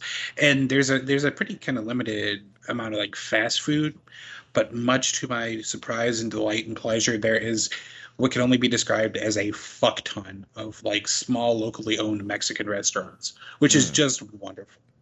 Well, we, I mean, those are all over the place in Texas. But I, I'll tell you what, every, you go to a small town, most of them have a ton of Mexican restaurants. Tex Mex, dude. Mm-hmm. Well, yeah, and I mean, there's also, you know, it's a bigger in terms of population percentage. You know, there, there- there's a lot of Hispanic, Latino, Mexican people over there, but like around here, we don't really have a lot of Hispanic people in terms of like population. Like it's a, it's a very small number, so it's like surprising that there is as many Mexican restaurants as there are. I'm not at all complaining; it's an absolute delight, but it was a bit of a surprise. Yeah. Even though most of the Mexican restaurants here are chains, you know, Ah, like on okay. the on the border, um, El Fenix, a lot of chain restaurants around here that are Mexican or Tex-Mex, like I said, but uh, tons of restaurants around here, man. This the, uh, Texas is uh, Dallas especially. I mean, it is covered with restaurants. There's, they're, all over the fucking place, man. It's just ridiculous how many restaurants are here, and you you you you just can't go to them all. You can't. Oh, and another thing that's big here: are the Brazilian steakhouses. Oh yes, I love those. Oh yeah, just keep giving you meat until you feel like you're gonna fucking puke, and then you turn that fucking card over to red. Oh yeah, I love those places. I smoke a good fucking doob on the way to those places. Just get that, just get that appetite kicking, get those munchies, and then just go in and be like, "Don't fucking move, pal. You give me my meat off that fucking sword right now." See, I, I love that and I hate that because I'm also like I, I have bad hand-eye coordination. Sometimes I could be clumsy a bit every so often, even without the aid of any sort of intoxicants. So it's just like I have a hard time. Like every so often, I'll just have a real fucking struggle getting the meat off of that little like spit that they use. Yeah, I need to get my kids out to one of those. I wonder what it's like now during COVID. Probably weird, but I actually went to one of those during COVID. It- It's not as weird as you think. all right. Like it's just other than just you wear mask, but they still do the same thing because they're in charge of the food. yeah, uh, It's uh, like way safer than a, a buffet would be at this point. and I've I, I just I just went to a, a buffet the other day. So all right, I'll take that. I, I need to get the kids out there. I think uh, I think my older one would love it because he loves fucking beef and steak and meat. So I need to get him out there, man. He'll, he, he'd love this. So that'll be fun. I'm and usually if you go to those during the day, they're a lot cheaper. Like in like at lunches are a lot cheaper than dinners. So I'll take him out there. just as a small aside from that, um, I had actually I was in the process of interviewing to work at one of those places, and the interview I came in for the interview and the lady uh, I was interviewing with this lady and she is a full on Brazilian lady and she she was pretty attractive. So like I was trying my best not to be like weird about it, but I felt like I maybe made a little bit too much eye contact and I felt like that might have been the reason I didn't get the job. Because I was like, I do not know what an appropriate amount of eye contact is this this position. Because normally I'm it's like a some fucking weird like dude just in general that I have no interest in being friends with. So I usually just kind of look at him every so often and then look away. So you were doing the just look her in the eye, look her in the eye. Yeah, but then I, I I don't know if I was just in my own head or not. If I was just like looking way too much at her, like just in the eyes. I was like, is, it, am I looking too much? Is this creepy? And then I kept, but then like the only my response to that would be just to look down. So then I go from like looking somebody dead in the eyes to looking at my shoes, which probably made it worse. Probably. She probably thought you were looking at her pants or something. Mhm. Who knows? Anyway, um, wow, man, I'm getting really hungry after all this food conversation. Uh, Yeah. Smark, go ahead and bring up your uh, that last one. I do have that trailer ready to go whenever you're ready for me to play it. Sure, I'm going to bring that up here in just a moment. We've been talking quite a bit about the uh, Dark Side of the Ring. The last episode that they aired, they aired this Thursday or yesterday. I guess they did the uh, Grizzly Smith one. So that is the one that I think we all talked about how we kind of weren't necessarily looking forward to that as much because I mean it's it, it's well done. They they always are well done, but that one in particular seems like it's just going to be really depressing. I haven't watched it yet, so I can't say. But um, Vice, even outside of Dark Side of the Ring, they're going to be doing some more in the field of wrestling documentaries. This comes from Yahoo.com.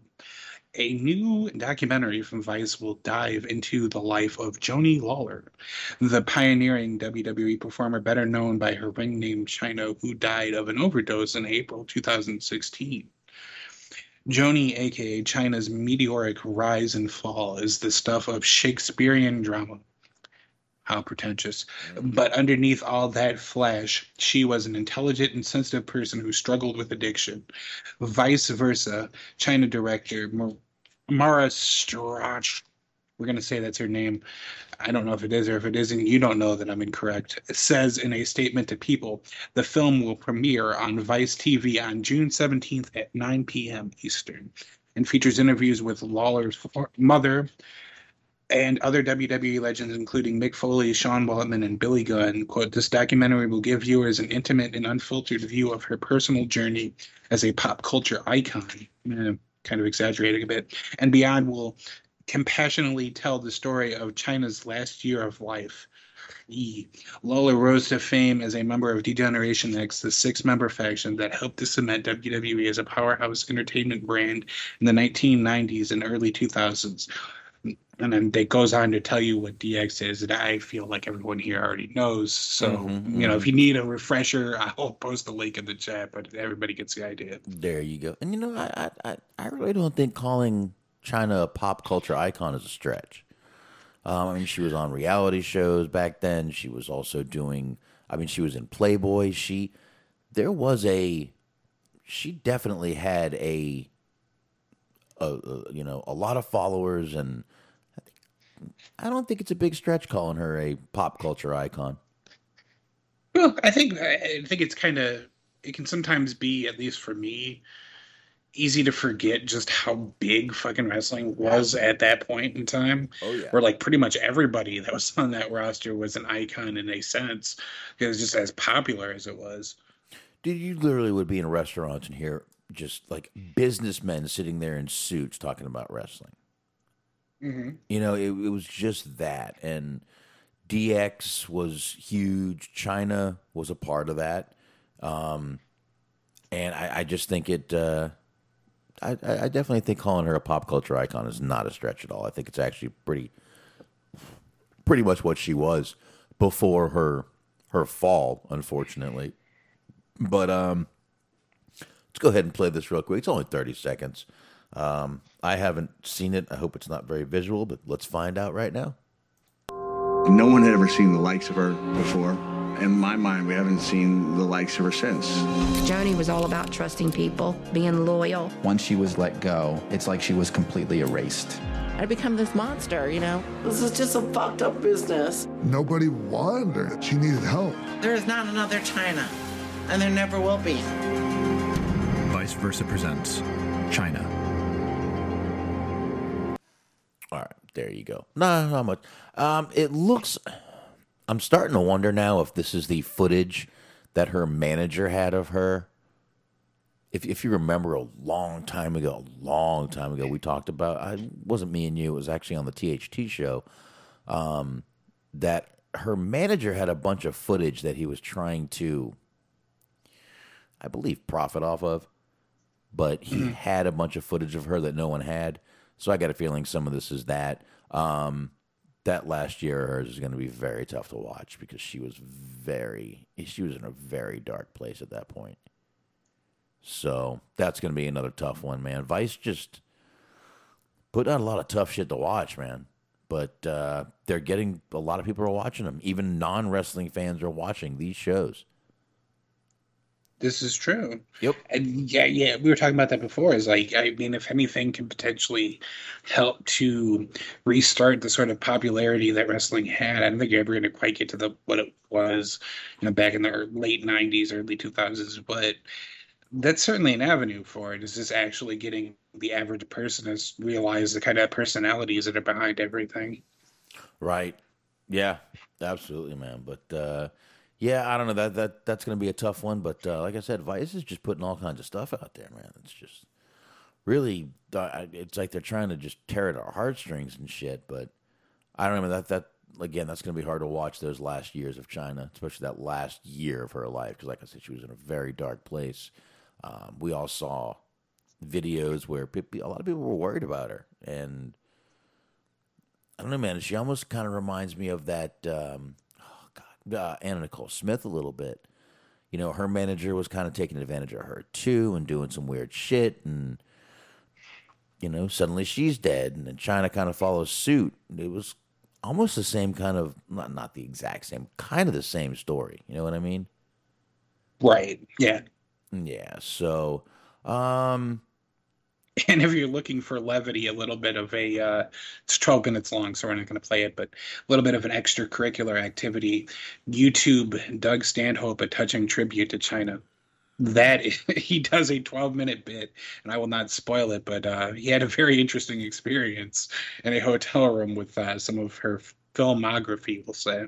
mm, yeah, I, he's a crazy dude, Stanhope. He was probably tripping balls or something, but who knows? Uh, all right, Love the guy, got both of his books. really.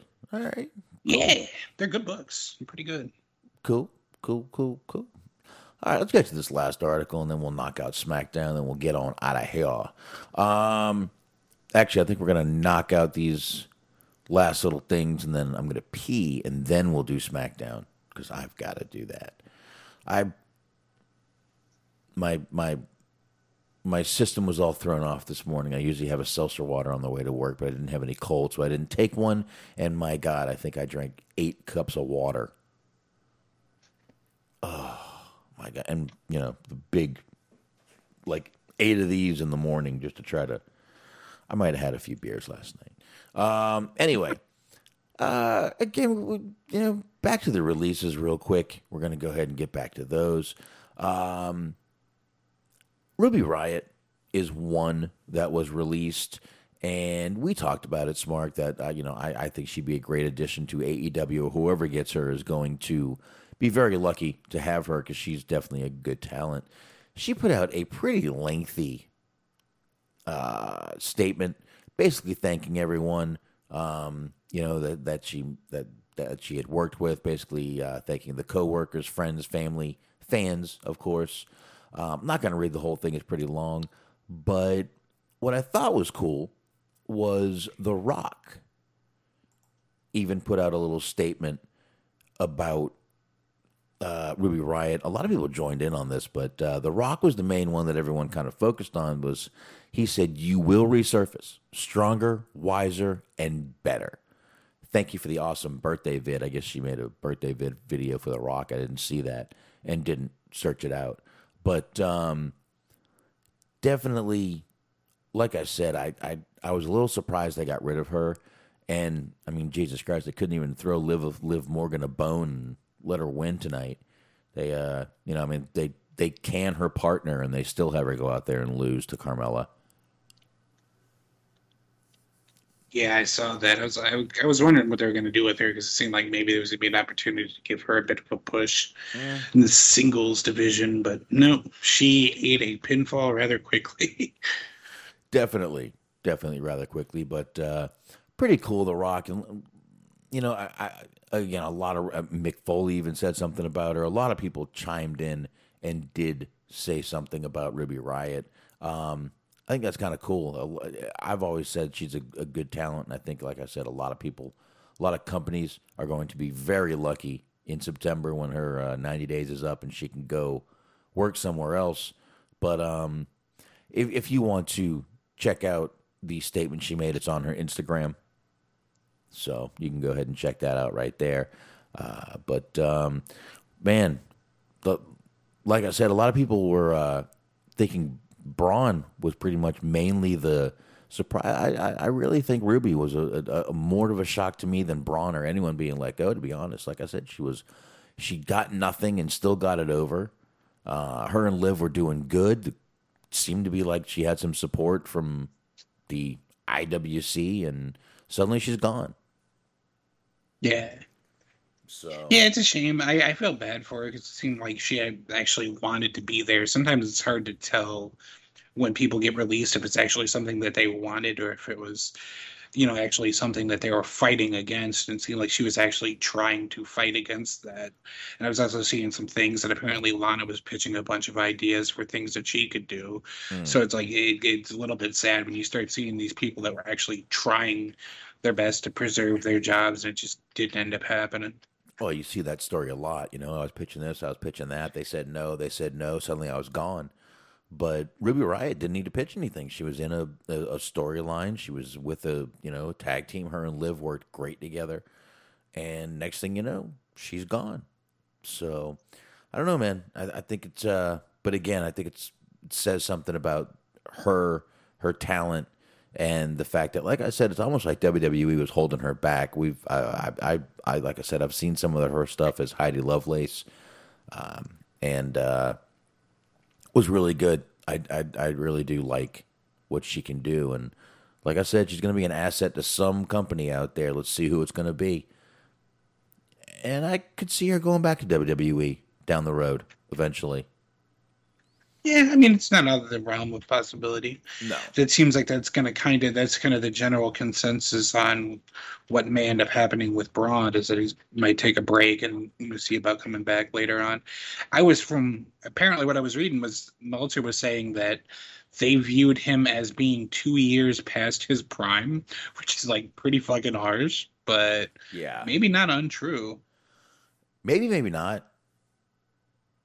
I don't know, but that's kind of a that that that that's a pretty harsh statement to make about someone who's who's a homegrown WWE guy who you made. Right. And then in addition to that, they were also he was also saying that he suspects that it had something to do with the fact that they've got new toys in there now. Because they got Omos, they got a couple of other big guys that they're starting to bring in. The guy that was with Jinder Mahal, mm-hmm. Shanky, I think his name was. Yep. So they got a they got a couple of new big guys and uh fucking Commander Azeez that they've been using on SmackDown. So now Vince has himself a new batch of big men that he can play with. So Yeah, I guess it's not worth uh, you know keeping Braun around, but um, someone else Smark had a little something to say about the releases that happened. And it would be, of course, CM Punk, who always kind of says little something, has a little jab for everybody. Um, John Squires of Bloody Disgusting, I think it's bloodydisgusting.com. I think they're a website, aren't they? I think. I think they are. Yeah, because they're uh, they, they actually primarily do horror. Right. Because it's like horror news and reviews, and they have a uh, bloody disgusting channel on Roku. So they do some streaming television as well. I watch Okay. that quite a bit actually. All right. Well, John Squires, Mister uh, a, a blue check mark, uh, decided to go ahead and chime in on this and say, uh, on the releases, say one thing that has consistently bummed me out about WWE in recent years is that there's been a wealth of incredible talent in that company, but they really s- rarely seem to really know what to do with any of it. This latest wave of releases is a true stunning reflection on that issue. Can't say I disagree. CM Punk chimes in right after that, replies back to Mr. Squires. It's like a movie with a blockbuster budget and cast, but if it's written by create creatively bankrupt nincompoops, specifically for an audience of one, in a language no one understands anymore, it's trash. But people watch it because they like movies. Okay, this is kind of a word salad, in a way. Yes, let us not lose sight of the fact that he unironically used the term nincompoops. Yeah, can I translate this a little bit into uh, what I believe CM Punk meant? It sucks, but people like watching wrestling because it's wrestling. Um, mostly, yes. That's that's that's one part of it. Here, let me read it how I believe CM Punk should have said it. It's like a movie with a blockbuster budget and cast. But if it's written for some old dude named Vince McMahon who is completely out of touch with everything pop culture today, then it's garbage. And people watch it because it's a fucking habit and they've been watching it for years. I'm, I'm pretty much. slightly paraphrasing there, I believe. More or less, yeah.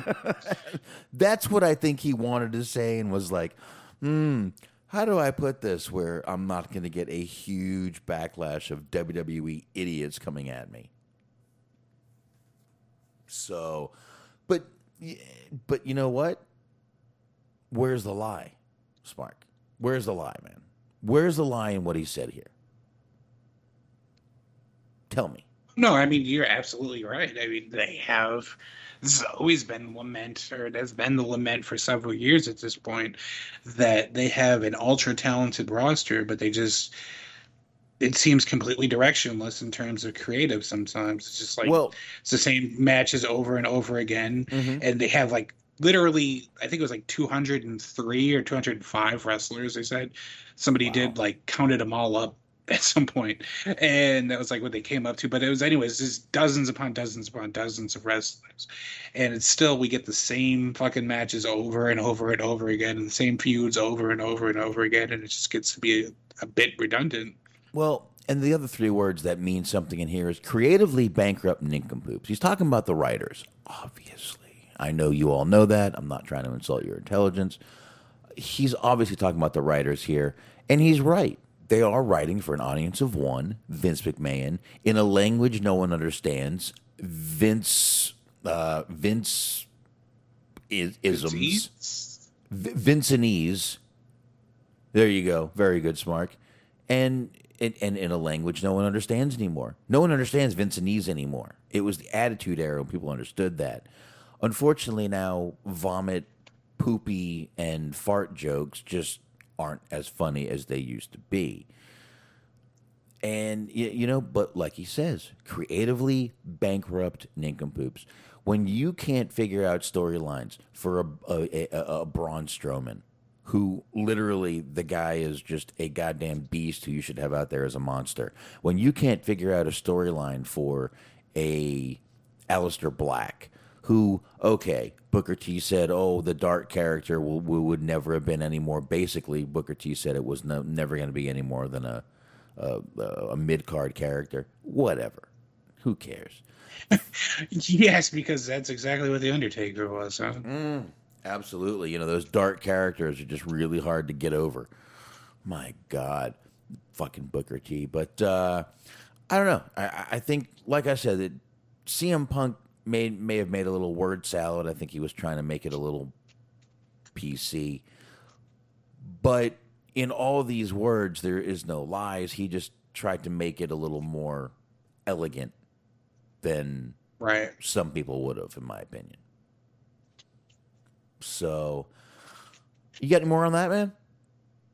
No, I totally agree with that. I mean, it's kind of the same things that we've been talking about before. Is just total lack of direction. Yeah, absolutely, man. Just lack of direction. Writers don't know what to do, where to go, where to turn, and it's showing. It's showing every Raw. I don't understand why SmackDown is able to pull off a decent show every week when Raw can't do jack shit. But I don't know. Um, but on that note, Smark, if you're all right with that, I'm going to take a quick break, quick pee. We'll come back. We'll get SmackDown done, and uh, maybe we'll look to see if there's any more news to dig into after that. But uh, give me about uh, two, three minutes here. I'll be right back. In the meantime, enjoy a song or two, and uh, be right back. All right. Holy hell, do I feel better. All right, everybody. Whew. That had to be done. That felt like the 3 a.m. piss I took last night after drinking eight beers. Whew. Okay, I can concentrate again. I can breathe. I think my eyeballs may have been floating. I'm not quite sure. But we are back. Thanks, everybody, for letting me do that. You lucky downloaders. I peed. I, I didn't think that was fast. That was like a three minute piss. That was that was awful. But um, thank you, Sensible Sam. I appreciate that though. Wanted to get back. I don't want to keep you guys. It's Friday. You guys want to get to sleep or get to watch TV or do whatever you do. And um, we are going to go ahead and I guess knock out SmackDown after that. And Yeah. uh, once again, I still say SmackDown much better show than Raw. Much much better.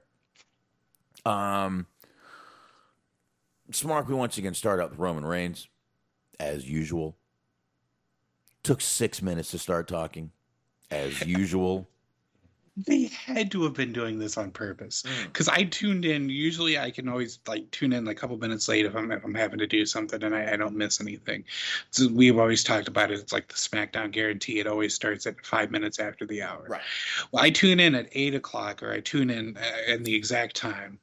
You know, depending on your time zone, but eight o'clock for me, and right as the show is starting, and he's coming out at like eight oh one. So I'm like, all right, he'll actually probably be in the ring and be talking by about like eight oh three.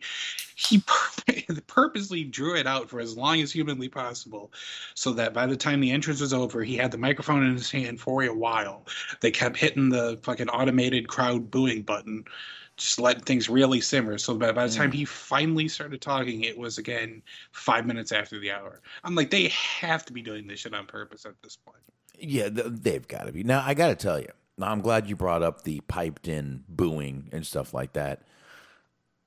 I think they're in for a surprise when they get back to live crowds with how the crowd's going to react to some of the people they've been putting really, really running the narrative for.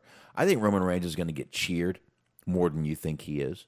Um, I think a lot of people were waiting for this Roman Reigns, and I think they're liking this Roman Reigns, which is going to get cheers for the heel character. Um, and I'll tell you, I think a, you're going to get a lot of women cheering for him because a lot of girls like the bad boy.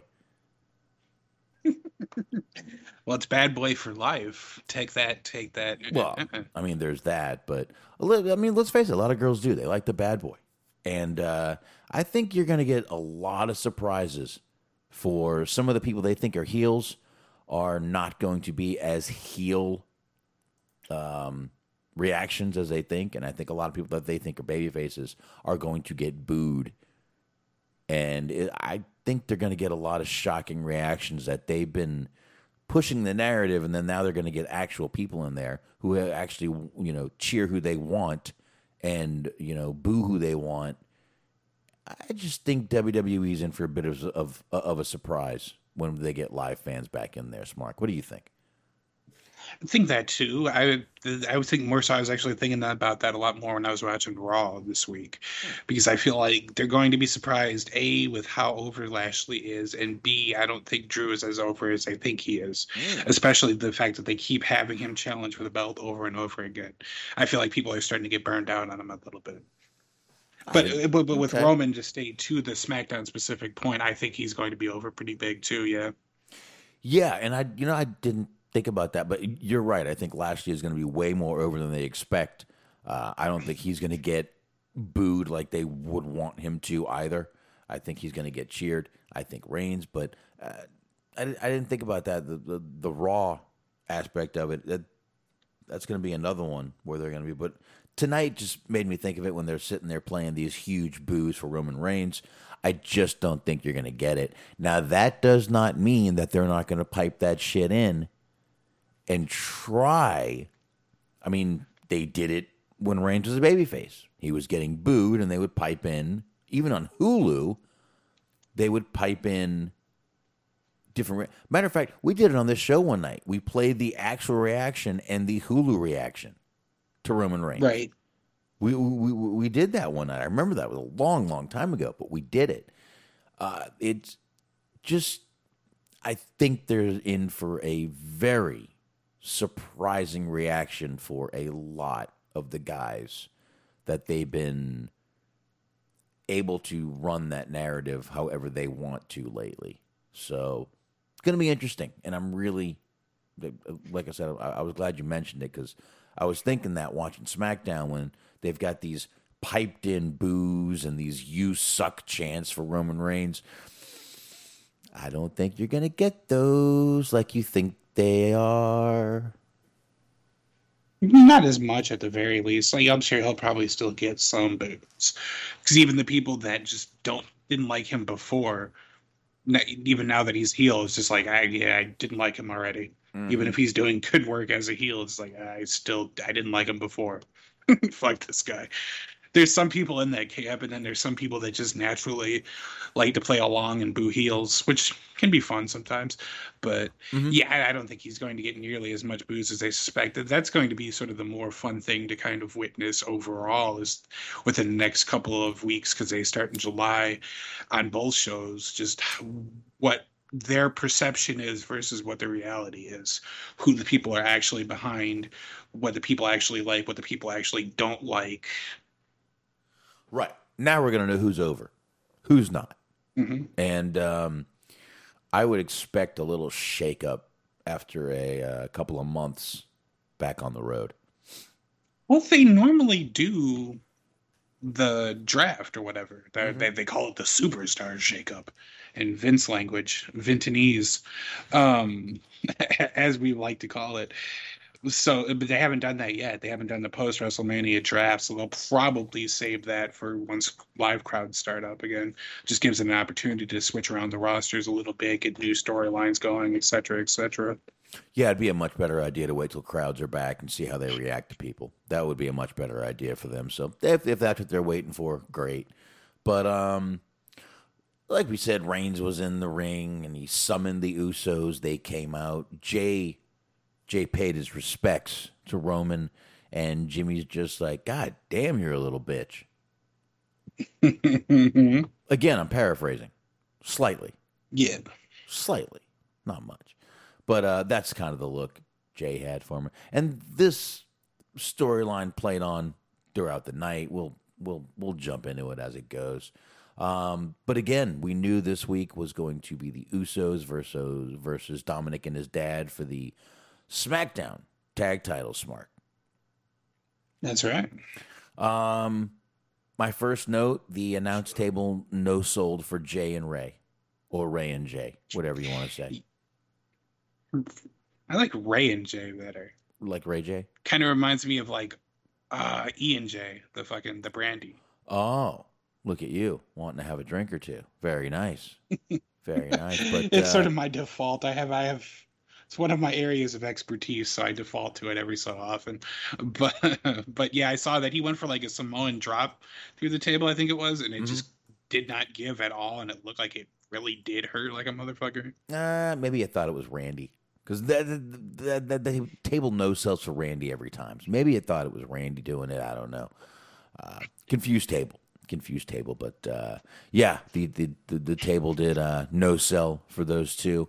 I gotta say, I, I really like this match. I was really loving this match. You know, I'm a big fan of tag team wrestling, and the Usos I think are really good. And you know what, Dominic once again I think went out there and showed that he's definitely worthy of being in the position he's in. Um, but the Usos lose. Go ahead, Smark. That's right. Well, yeah, they they lose. I was going to say also to keep the kind of food talk going. Dominic had a very creamsicle inspired attire tonight. Kind of reminded me of those old Tampa Bay, Tampa Bay Buccaneers uniforms too, like the seventies. But he ah. had like the bright fucking orange and white. Just looked like a creamsicle out there. I did not think about that, but you are correct. He did have the creamsicle colors on. Very nice. With a big DM, then- just DM all over the place. Just direct message me here. I'm surprised you didn't. Dominic, direct DM me. I know it means Dominic Mysterio. Everyone calm the fuck down. I'm joking. Uh, um, I, I did have my finger up. I was going to say, well, actually. But on an Uh. actual note, I do have to let my dog in. I can hear you, so you can keep going. But Go ahead. you know. Go ahead. The uh, Usos do lose this lose this match, but Jay's shoulder was up, which again plays into the whole thing with Roman Reigns. Uh, when the Usos lost, Roman was seen backstage, pissed, livid, steaming. And uh, we go to commercial. They come back, and the Usos are backstage. They're with Reigns. And Reigns is like, y'all better find a way to get another title shot tonight, one way or the other or else, you motherfucking idiots. So, and we do find out they do find a way to get a uh, a shot at the ta- at the titles again, which we'll jump into in a few minutes here. But um, there you go. Smark is back. I can hear him right there. But uh, One thing that I noticed about this mhm. was like you were saying, they cut to Roman in the back, and he's got like Heyman alongside of him, and he is just absolutely livid, and he's telling them that they need to rectify this right now, or else Roman needs a cat. He needs a cat that he can just stroke deviously, like some kind of a Bond villain, or like Doctor Claw from Mister Gad- Inspector Gadget. hairless cat. Yeah, exactly. I get it. He could. He could use one. That would look good. little Doctor Evilish. Mm-hmm. I like it. I like it. I think that would be good. That'd be very good. You've had the ti- the shot at the titles for the one millionth time. Hmm. Anyway, Kayla Braxton, after that match, interviews uh, Seth Rollins. Rollins had on a pretty subtle flower print suit. Mark, did you notice? Little, little more subtle in the interview. I did notice this. It looked a lot more like was I wasn't feeling this one quite as much. It looked more of like the kind of thing that you would see like on the wallpaper, maybe on like the couch cushion or like sheets of a hotel room. Yes, in like Florida, maybe California. One of those tropical type places. Mm-hmm. Yeah, because it was basically it was it was like a white suit and it just had sort of purple and I think like maybe orangish, like flower patterns on it. And just Bahamas. compared to what he normally wears, it was pretty tame. it was, it was, it was, it was, it was pretty tame, pretty subtle, but uh, short is and something I want to start doing actually. ooh, So you you remember what it looked like. So this is going. to I feel like this could be a segment, and which means it'll get dropped by next week because I'll forget. Out of the old trusty five scale, one out of five, two out of five, three out of five, four out of five, five out of five. What would you give Mister Rollins' suit oh, this was, tonight? this one was a two. Yeah, this one was a two. You're exactly right. Like last week was a five. I Right. really like last week's suit. Yeah, this this was a two. Most definitely. Most definitely a two. Not very flashy. No no fading, no color fading into other colors, into the same color, no, you know, crazy pastel. Oh my god, this could be this is like fucking Miami Vice on acid. None none of that. None of that. This was just very. You're right, kind of like grandma. The, you know what? This was like grandma's couch. You're right. Just, Christopher Kane asks, "Why is Seth Rollins wearing these suits?" It's a good question. Because he he's losing his mind. if you haven't seen, Yeah, I mean, this is essentially like a, a surrogate for or a supplement for like character development. Like this is basically how they're showing that he is in a different stage. His character has changed. It's just for whatever reason he's wearing zany suits now. I'm totally for it, but like Oh, there yeah. was no real formal explanation given as to why he's just suddenly wearing these loud suits. Now I'm wondering if if if he gets to pick the suits he wears. Number one, number two, does he like the suits he picks, or is he doing it to be annoying? I I I'd, like to know those those answers. Does he actually like these suits? Because a couple of them have been pretty fucking fucking cool, man. In my opinion, like I said, I wouldn't wear any of them. I can't, but or I just wouldn't be able to pull it off. But Well, based on those crazy ass coked up cameo videos that we played on the show not too long ago, it seems like that's very much up his alley. You're right. I forgot about those. You're right. I forgot about those videos. But uh, this was a short interview, Smark, because Rollins basically didn't want to answer shit. Ended up throwing the mic at old Kayla Braxton. Just a just a heel bastard. Mm-hmm. Yep. Poor woman was just trying to do her job, trying to conduct some hard hitting journalism. She had on her little like newsboy hat. Treated her as good as fucking Johnny Gargano treats Mackenzie. What's her name? Mm-hmm. Yep. Mackenzie Mitchell. Ah, there you go. Thank you. Look at you. All the fucking knowledge and shit. Um, after that, we get Gable.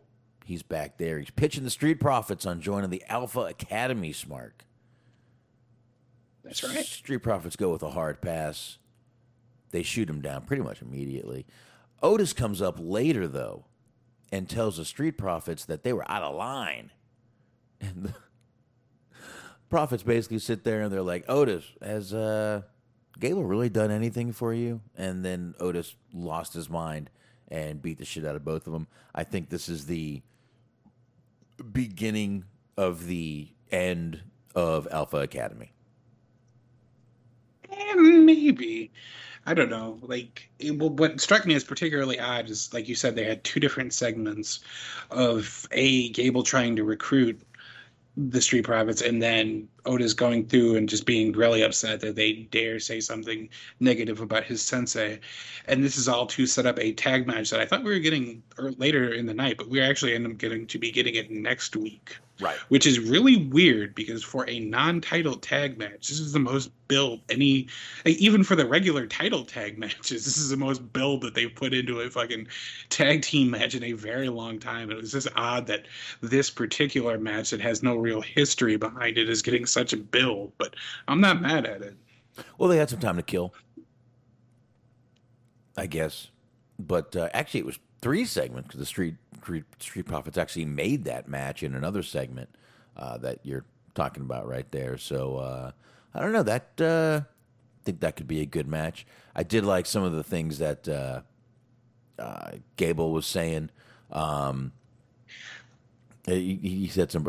He, he told the profits that the profits are down.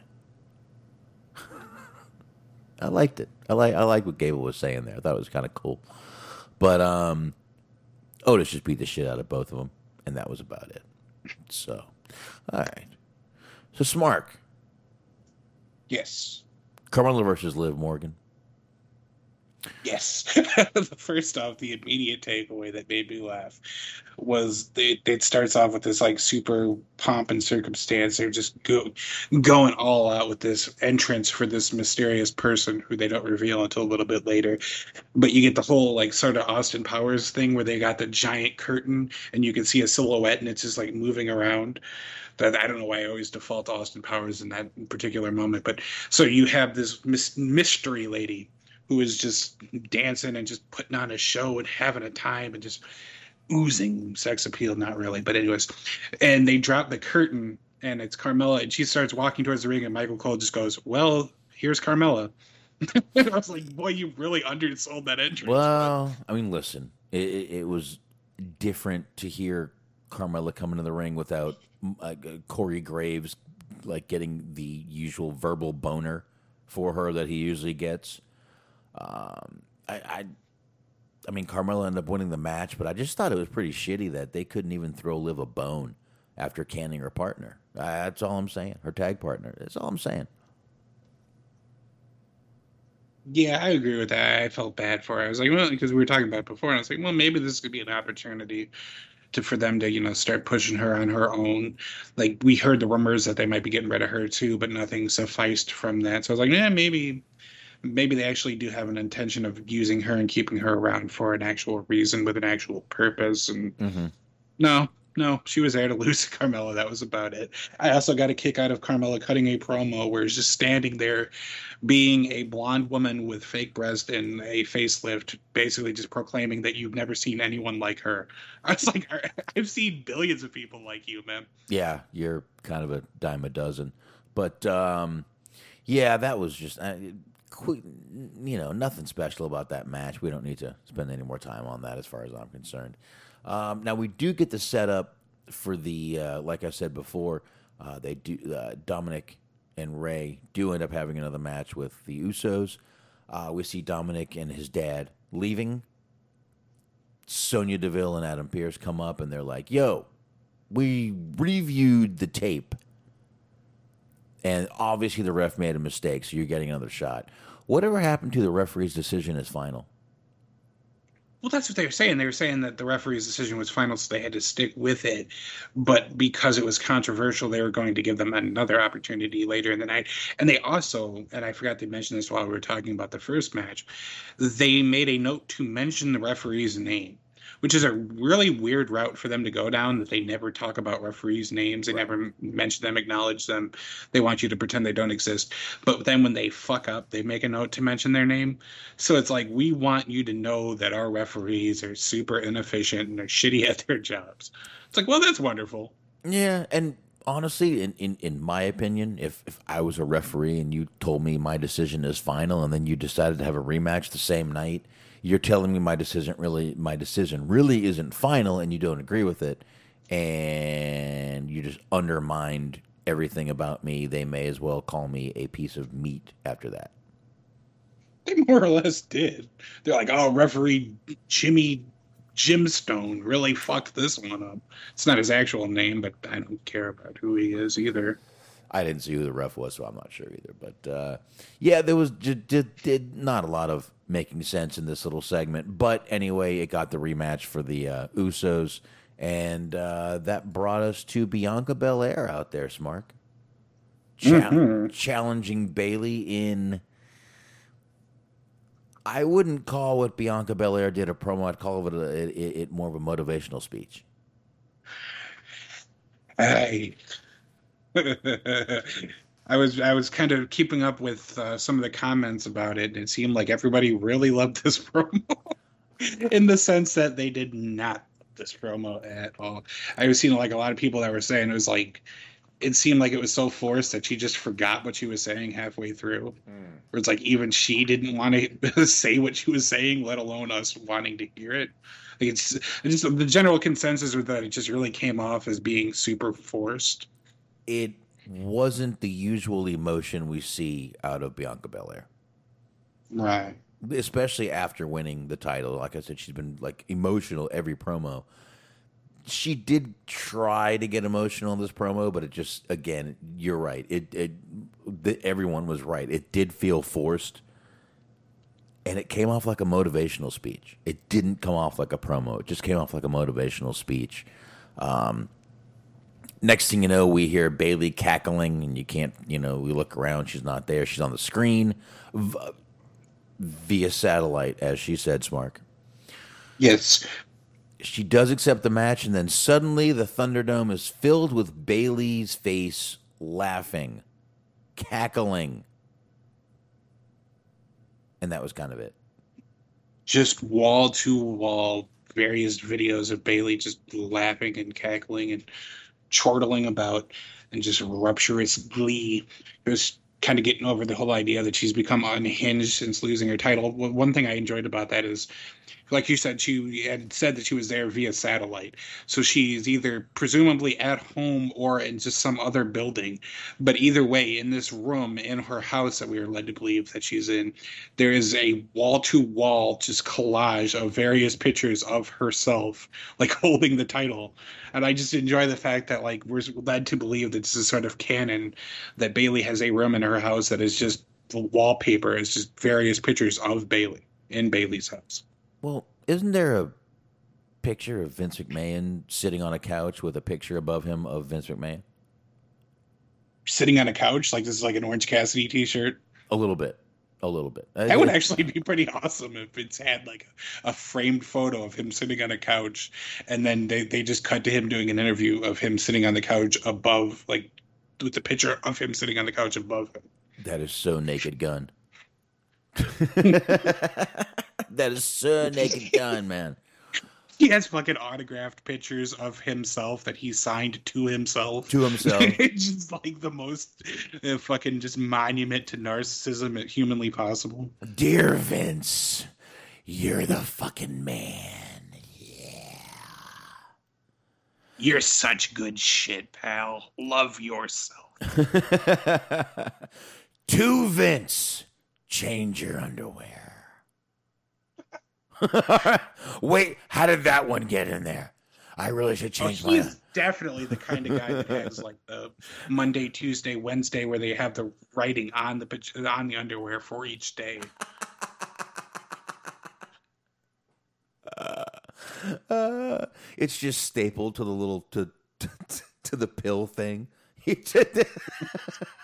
stapled to it. I do love that visual. Yeah, that's exactly what happens. The and it, the, the the fucking pill. It's not even a pill bottle. It's a pill container that also has the you know the throughout the week MTW that shit. Well, it, it it's Vince, so it, it it's an ammo box. Is what it really is.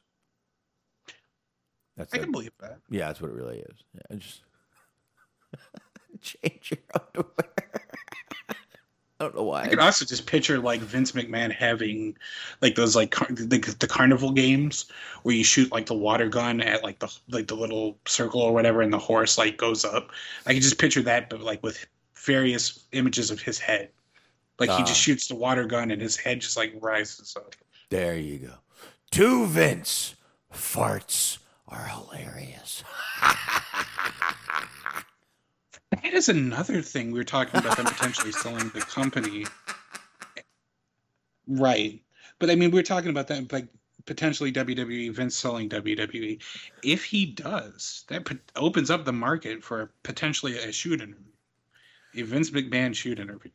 Oh. And I would pay top dollar to just hear him be a raving lunatic for two hours. I don't care who conducts it. I will fucking give you money just to hear Vince be a, a weirdo for two hours. Oh, the Vince McMahon kayfabe commentaries. Oh.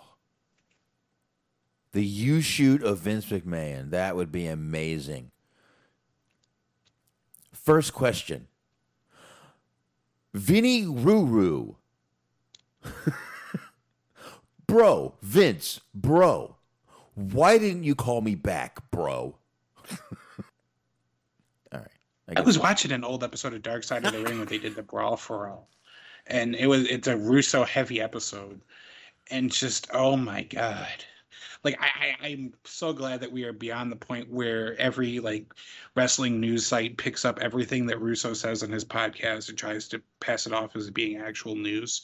There was a period in time where that was a thing. Anytime he said anything anytime sonny said anything it was all over the fucking the lesser dirt sheets not so much the observer but just all the other ones.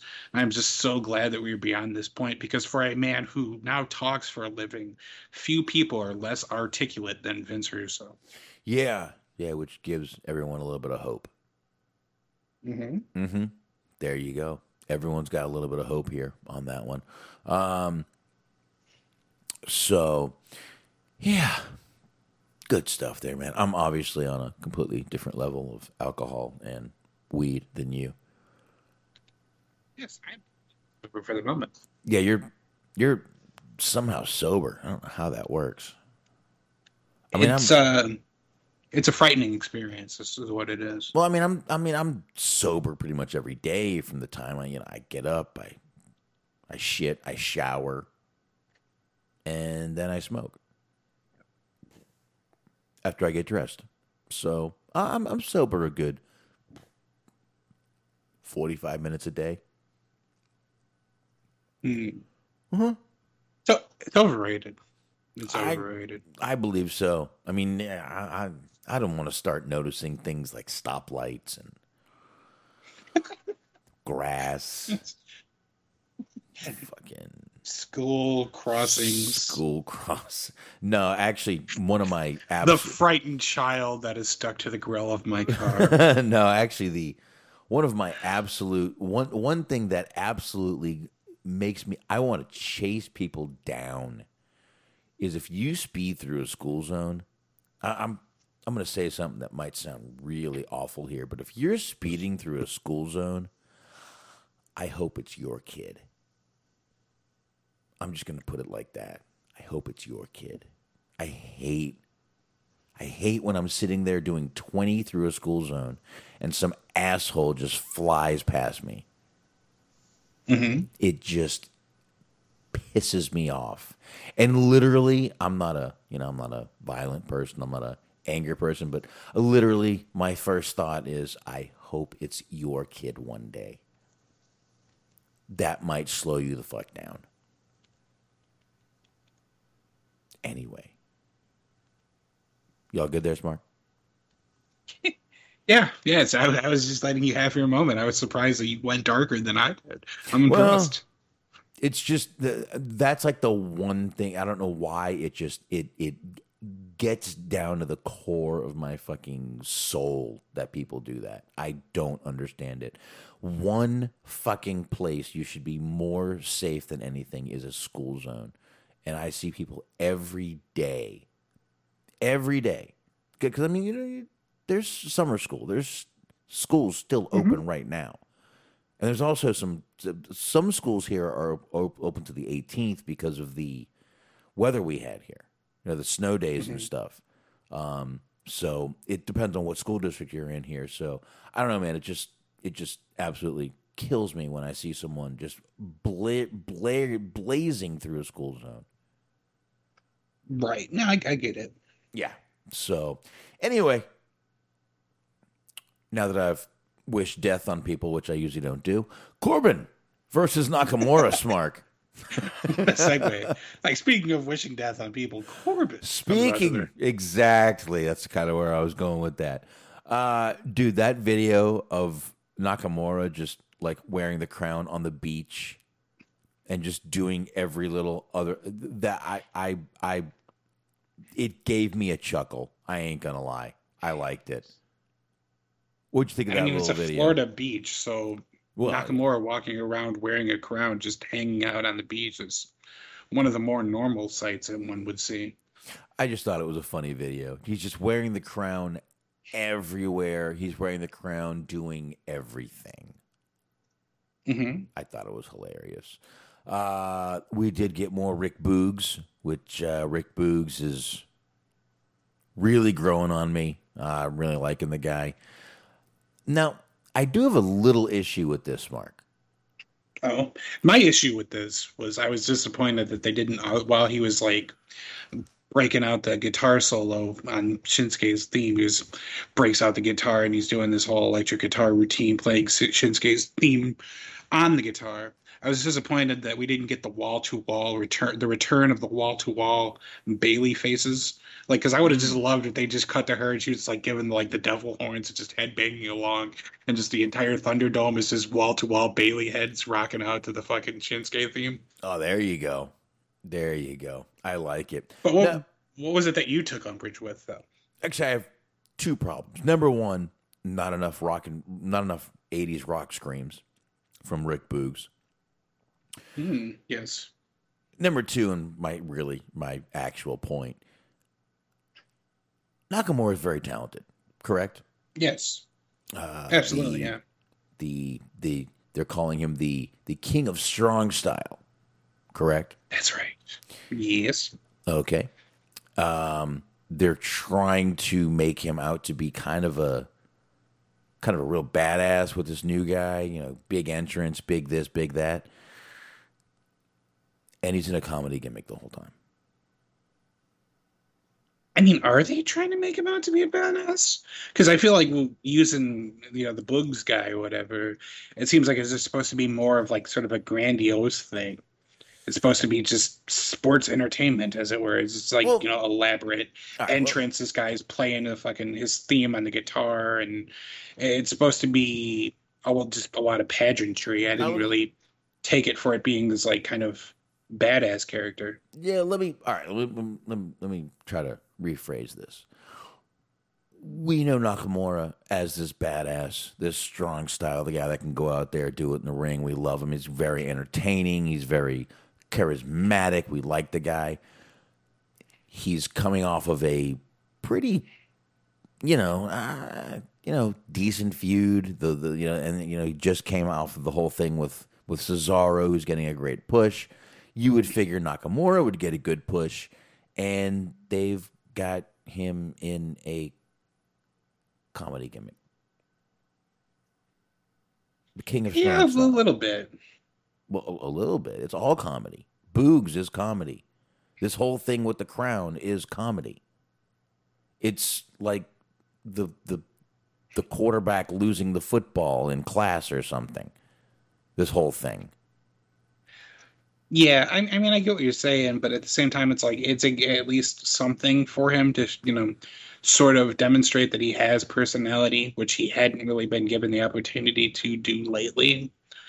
So that's at least something, and I think that like you can still do a comedy gimmick and get over and like kind of be taken seriously, like you know, like how kind of they're doing with Matt Riddle right now. It's just a matter of how you present the character in ring. Like if you present him as actually being able to be a legitimate badass in the ring, then you're fine with doing, you know, doing a little bit of a comedic gimmick. But if you have him out there and he's just losing all the time and he's hanging out with this fucking Rick Boogs guy, then he just looks like a total joke. Well, he did lose tonight. He lost this week, yeah. So, you know, I'm I'm just saying, I I I I want. Well, he lost, but then he got his crown back. He and that's did. Sort of the thing. He did, but is like, but like even then, like think about this though, is like nobody ever really looks like a serious badass when they're feuding with Corbin. Like even Roman Reigns, they like they obviously care about how they present him, but when he was feuding with Corbin, they were fucking doing the the, the dog food thing. Right. Well, where they they had like the loser of the match was supposed to eat dog food. I guess here's my point. I want more for Nakamura. Sure. I I guess that's my you know in in in in in a nutshell, if you will. That's my point. I want more for Nakamura. I don't want him in a comedy, you know, thing trying to. I, I get it with the Rick, Rick with the Rick Boogs. It's always going to kind of be comedy at this point, right? But I can handle the Rick Boogs entrance, the everything else, if he's out there, and maybe it's because he's in there with Corbin, maybe that's why I'm more annoyed by it, but I just want better for Nakamura in the long run. And I don't think it's in the cards anywhere with creative. An interesting counterpoint to that is uh, Sasha Baron Corbin says, "Not enough, Baron." Don't listen to him. well, I mean, there's a there's a yin and yang here. I just like to present both sides of the story. Now, I'm not sure if he means that we're not talking about Baron Corbin enough because he did request that we talk about him for an hour, which I feel like we're going to come up just short of. I'm Listen. trying my level best to give you an hour of solid Corbin content, but I don't think we're going to reach it quite tonight. Or if they don't show enough Corbin on SmackDown, which he did only have one segment, so an argument could be made that there's not enough Corbin content on SmackDown. Listen, the fact that I brought the match up, uh, Super Sasha Baron Corbin should be happy. I I really only bring it up for him. Otherwise, no one really gives a shit if I bring it up or not. We know that. Uh, but anyway, It's not a bad feud though, because I mean, once again, they're they're playing sort of hot potato with the crown, because Corbin won the match and then he ended up losing his crown again. well, thank God for Rick Boogs getting involved. You know, Mhm. he kind of he, he he was ready to sacrifice his body for that crown, dude. He was. I see. I feel like that kind of makes Corbin like look out to be worse, because they haven't really established the fact that this Boogs guy used to be a wrestler. He just like this random dude that just shows up and plays guitar essentially, but you have him like kind of punking out Corbin every week, so it kind of makes Corbin look shitty. Mm, it does. But anyway, got to have more rock scream from Rick Boogs. More rock screams. That is important. Absolutely. I'll put you on the spot with a little bit of a question here. I spent a lot of, uh, I think it was Wednesday, Wednesday afternoon. Uh, actually, it was Thursday, but it's not important. Anyways, so I spent a lot of Thursday listening to and watching old rock videos on YouTube, the old '80s rock music videos, and I, I had myself quite a treat. Uh huh. So just the question, the, it's not really so much of a question as it is just me sort of pointing at you and telling you to talk about like sort of memorable rock videos from that kind of come out stick out in your mind. Like one of the ones I was watching was the uh not in 80s. I did say 80s, but it's not 80s in this particular instance. The uh video for Epic by Faith No More. Uh-huh. Where they have like the fish flopping around The- and he's singing. yeah, yeah, yep, yep, yep, They have fucking the rain effect going on. That was always pretty cool. Mm-hmm. I, I I do remember those. Good. Vi- Look, man. MTV used to be really awesome. Play real videos of real, you know, of of. of believe it or not, they actually used to play music videos. Let me let me just let that settle in with some of the younger audience out there. Yes, they played music videos and there were some really memorable ones. That one is one. Um, I mean, if we're going '90s, I would have to say the Nirvana "Smells Like Teen Spirit" video was a really memorable one. Also, because '90s was is when still MTV was still playing videos. um, man, more man, '90s are again, I wasn't watching much TV in the '90s. Man, I was out partying. Well, eighties drinking. works too, though, because I, I started talking about eighties because I it started off with me like listening to or watching a couple of sort of I have a, a real soft spot in my heart, not for the songs themselves, but just for like the 80s hair metal videos because they're usually the most corny things imaginable but that I, I do enjoy me some corniness Dude, some of the '80s videos were made. All, all those Jo- those Bon Jovi videos were great. Most of them were on live stage for videos, and it was good. You know, you'd see the crowd, the this, the that. The, those were great. Uh, my God, some of my favorite '80s videos I can think of. Billy Joel "Pressure" was a great video. Um, I remember the one that he did for the longest time, where it's like just a bunch of guys from. It's a high school reunion, so these guys are all like in their thirties now, and they show up and they're just like taking turns singing in a bathroom. It's supposed to be like a barbershop quartet type of style. Right. Yeah, yeah, I remember that one. Um, the Tubes. Uh, she's a beauty. Uh, Not only is that a great video, one of my, I, I that that song has always stuck with me. Um, what were some of the other videos? Scorpion. Um, owner of a lonely heart. I always remember that I know the song, but I've never seen the music video. I always remember that video because the guy actually goes to wash his face and he washes his face with scorpions. Just, I mean, uh, come on, Eileen. So many videos. By the way, read the lyrics of that song. He's literally talking. he he is talking about coming on Eileen. And you know, the one thing that I missed is that it's more of a '90s trope again, but it is what it is. That was the era that I grew up in. But the tie-ins for the movies, like the songs that'll appear on a ch- soundtrack, and then they'll make the music video, and they'll tie in clips from the movie. I always like those because it's like it's always a real sort of crapshoot as to whether or not anybody will actually remember the movie that it was based off of, or if you'll just see it and be like, "Oh man, that movie fucking sucked."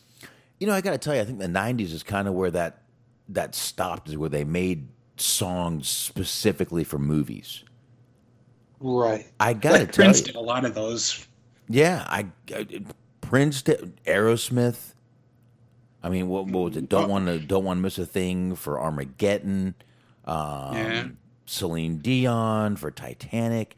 But I gotta say, I think in the 2000s that kind of went away. They didn't they didn't- they didn't really specifically make songs just for movies anymore. They just used songs that were out there.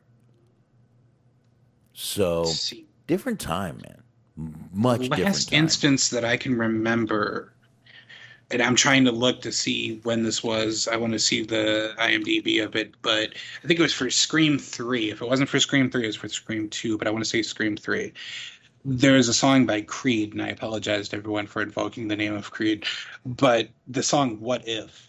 I remember that being for like Scream Three. I want to say it was. I think that was like the last real instance of that happening.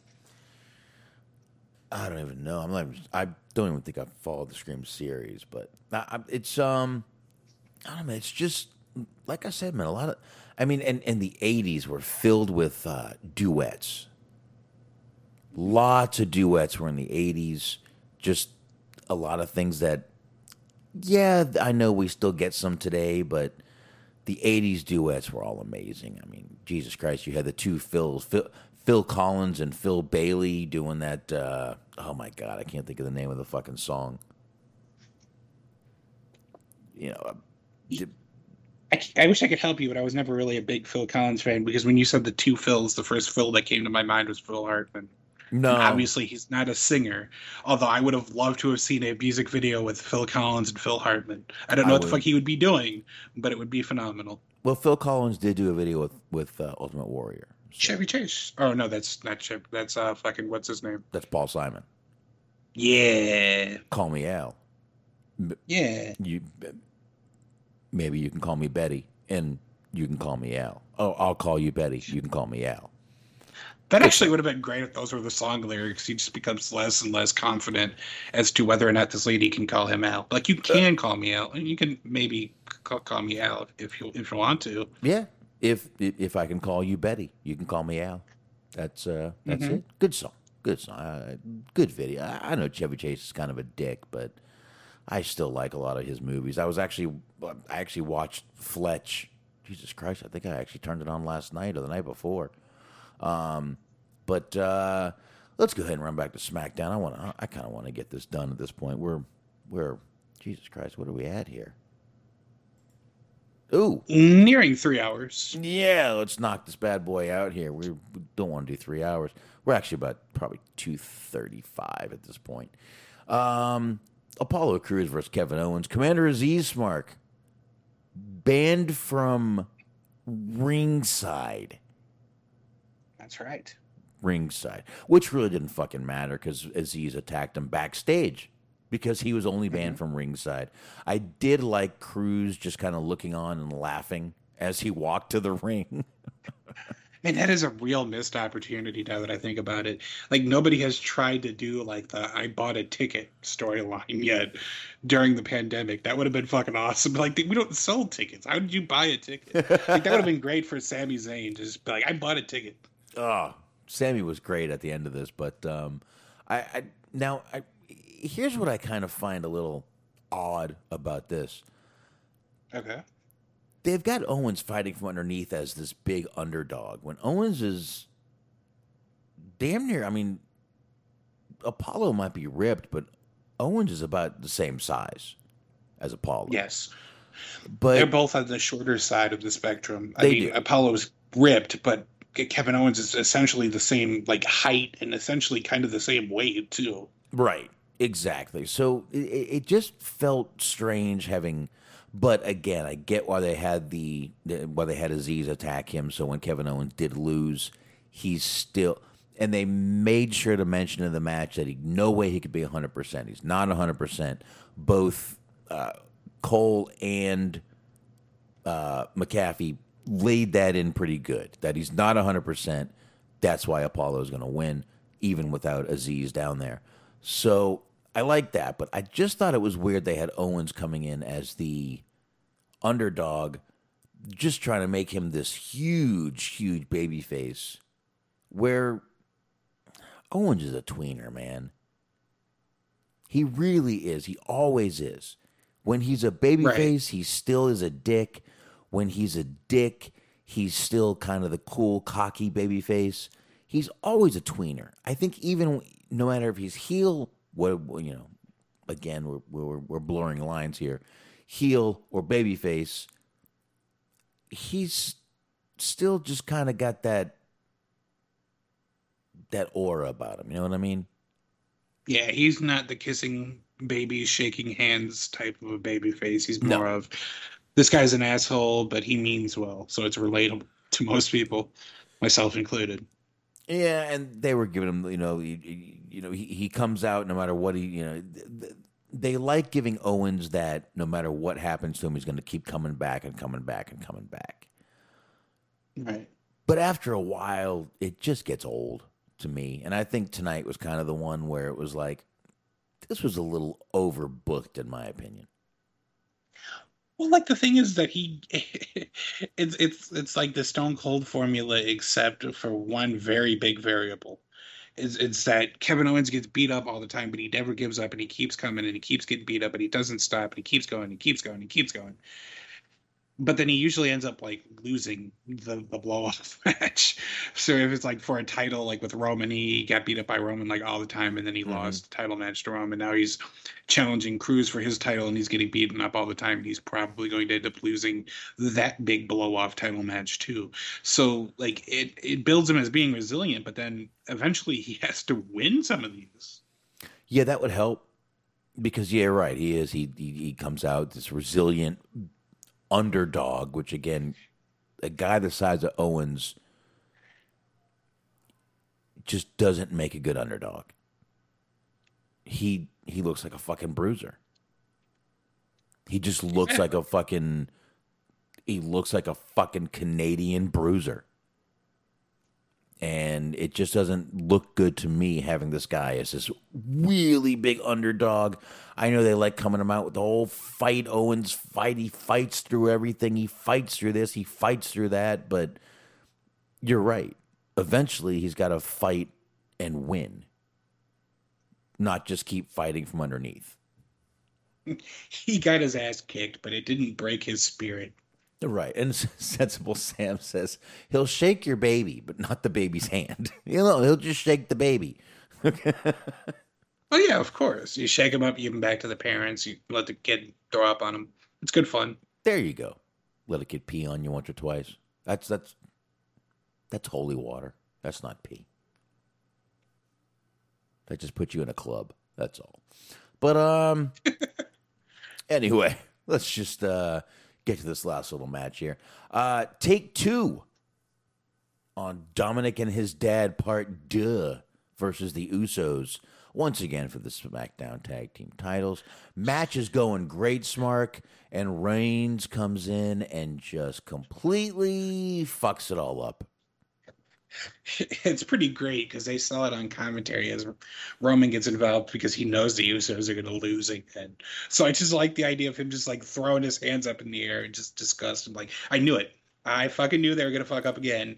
Surprisingly, it isn't Jay's fault this time. That's who I had my money on. But I gotta, I gotta clean up their mess again. Fuck Yep. it. eh.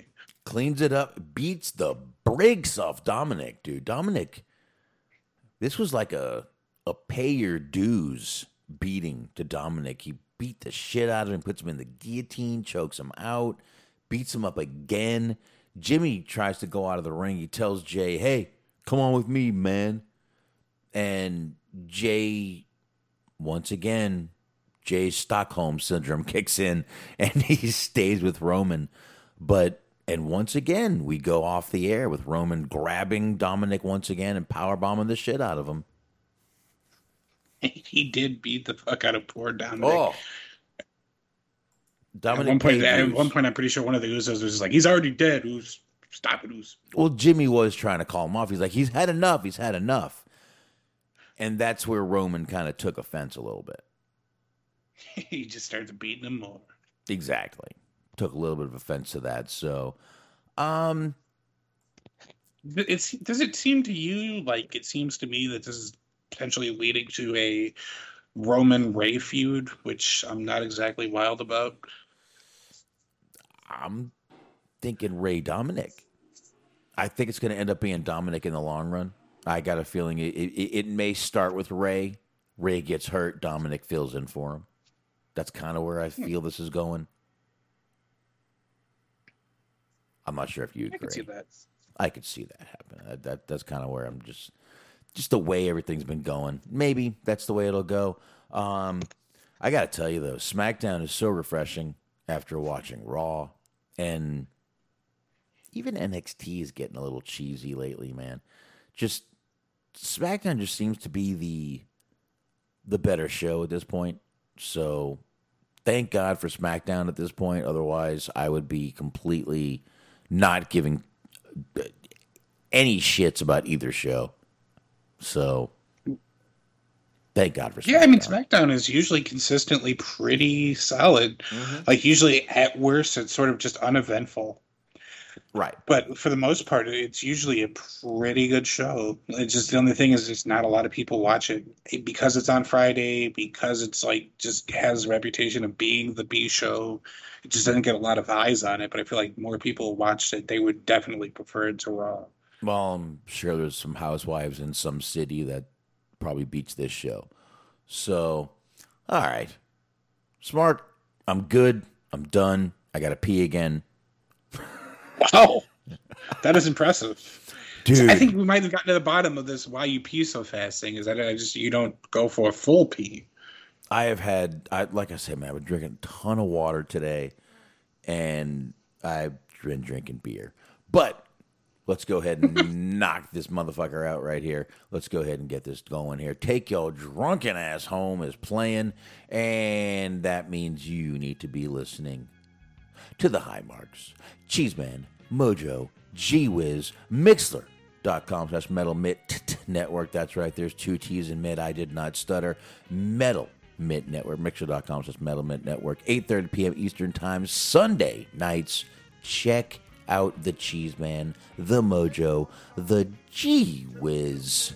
You know you want to. I know you want to. So just go ahead and do it. Stop holding yourself back. And of course, Bobby Anthem, Bobby Blades, the Inhumans over there on the Inhuman Experience. Definitely go over Apple Podcast, Google, anywhere you get podcasts. You want to be checking out the Inhuman Experience over there.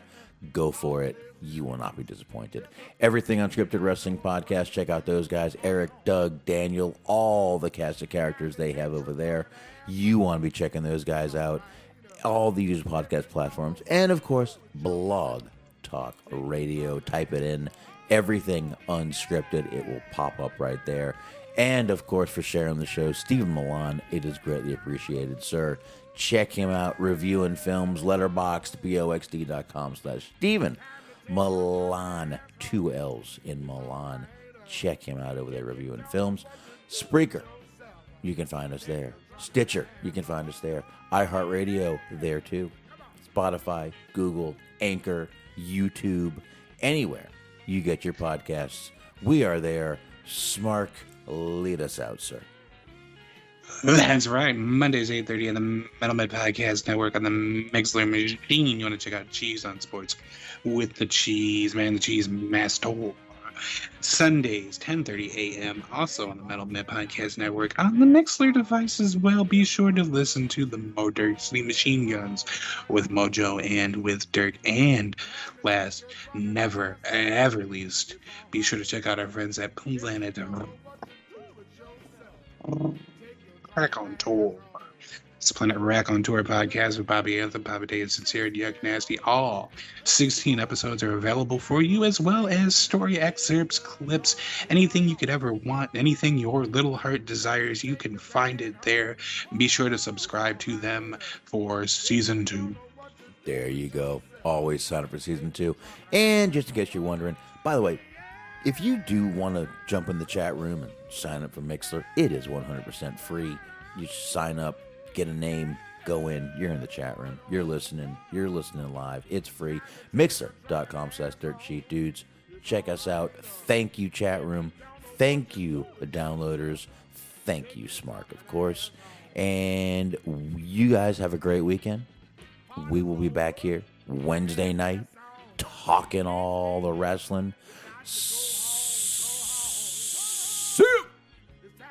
Adios.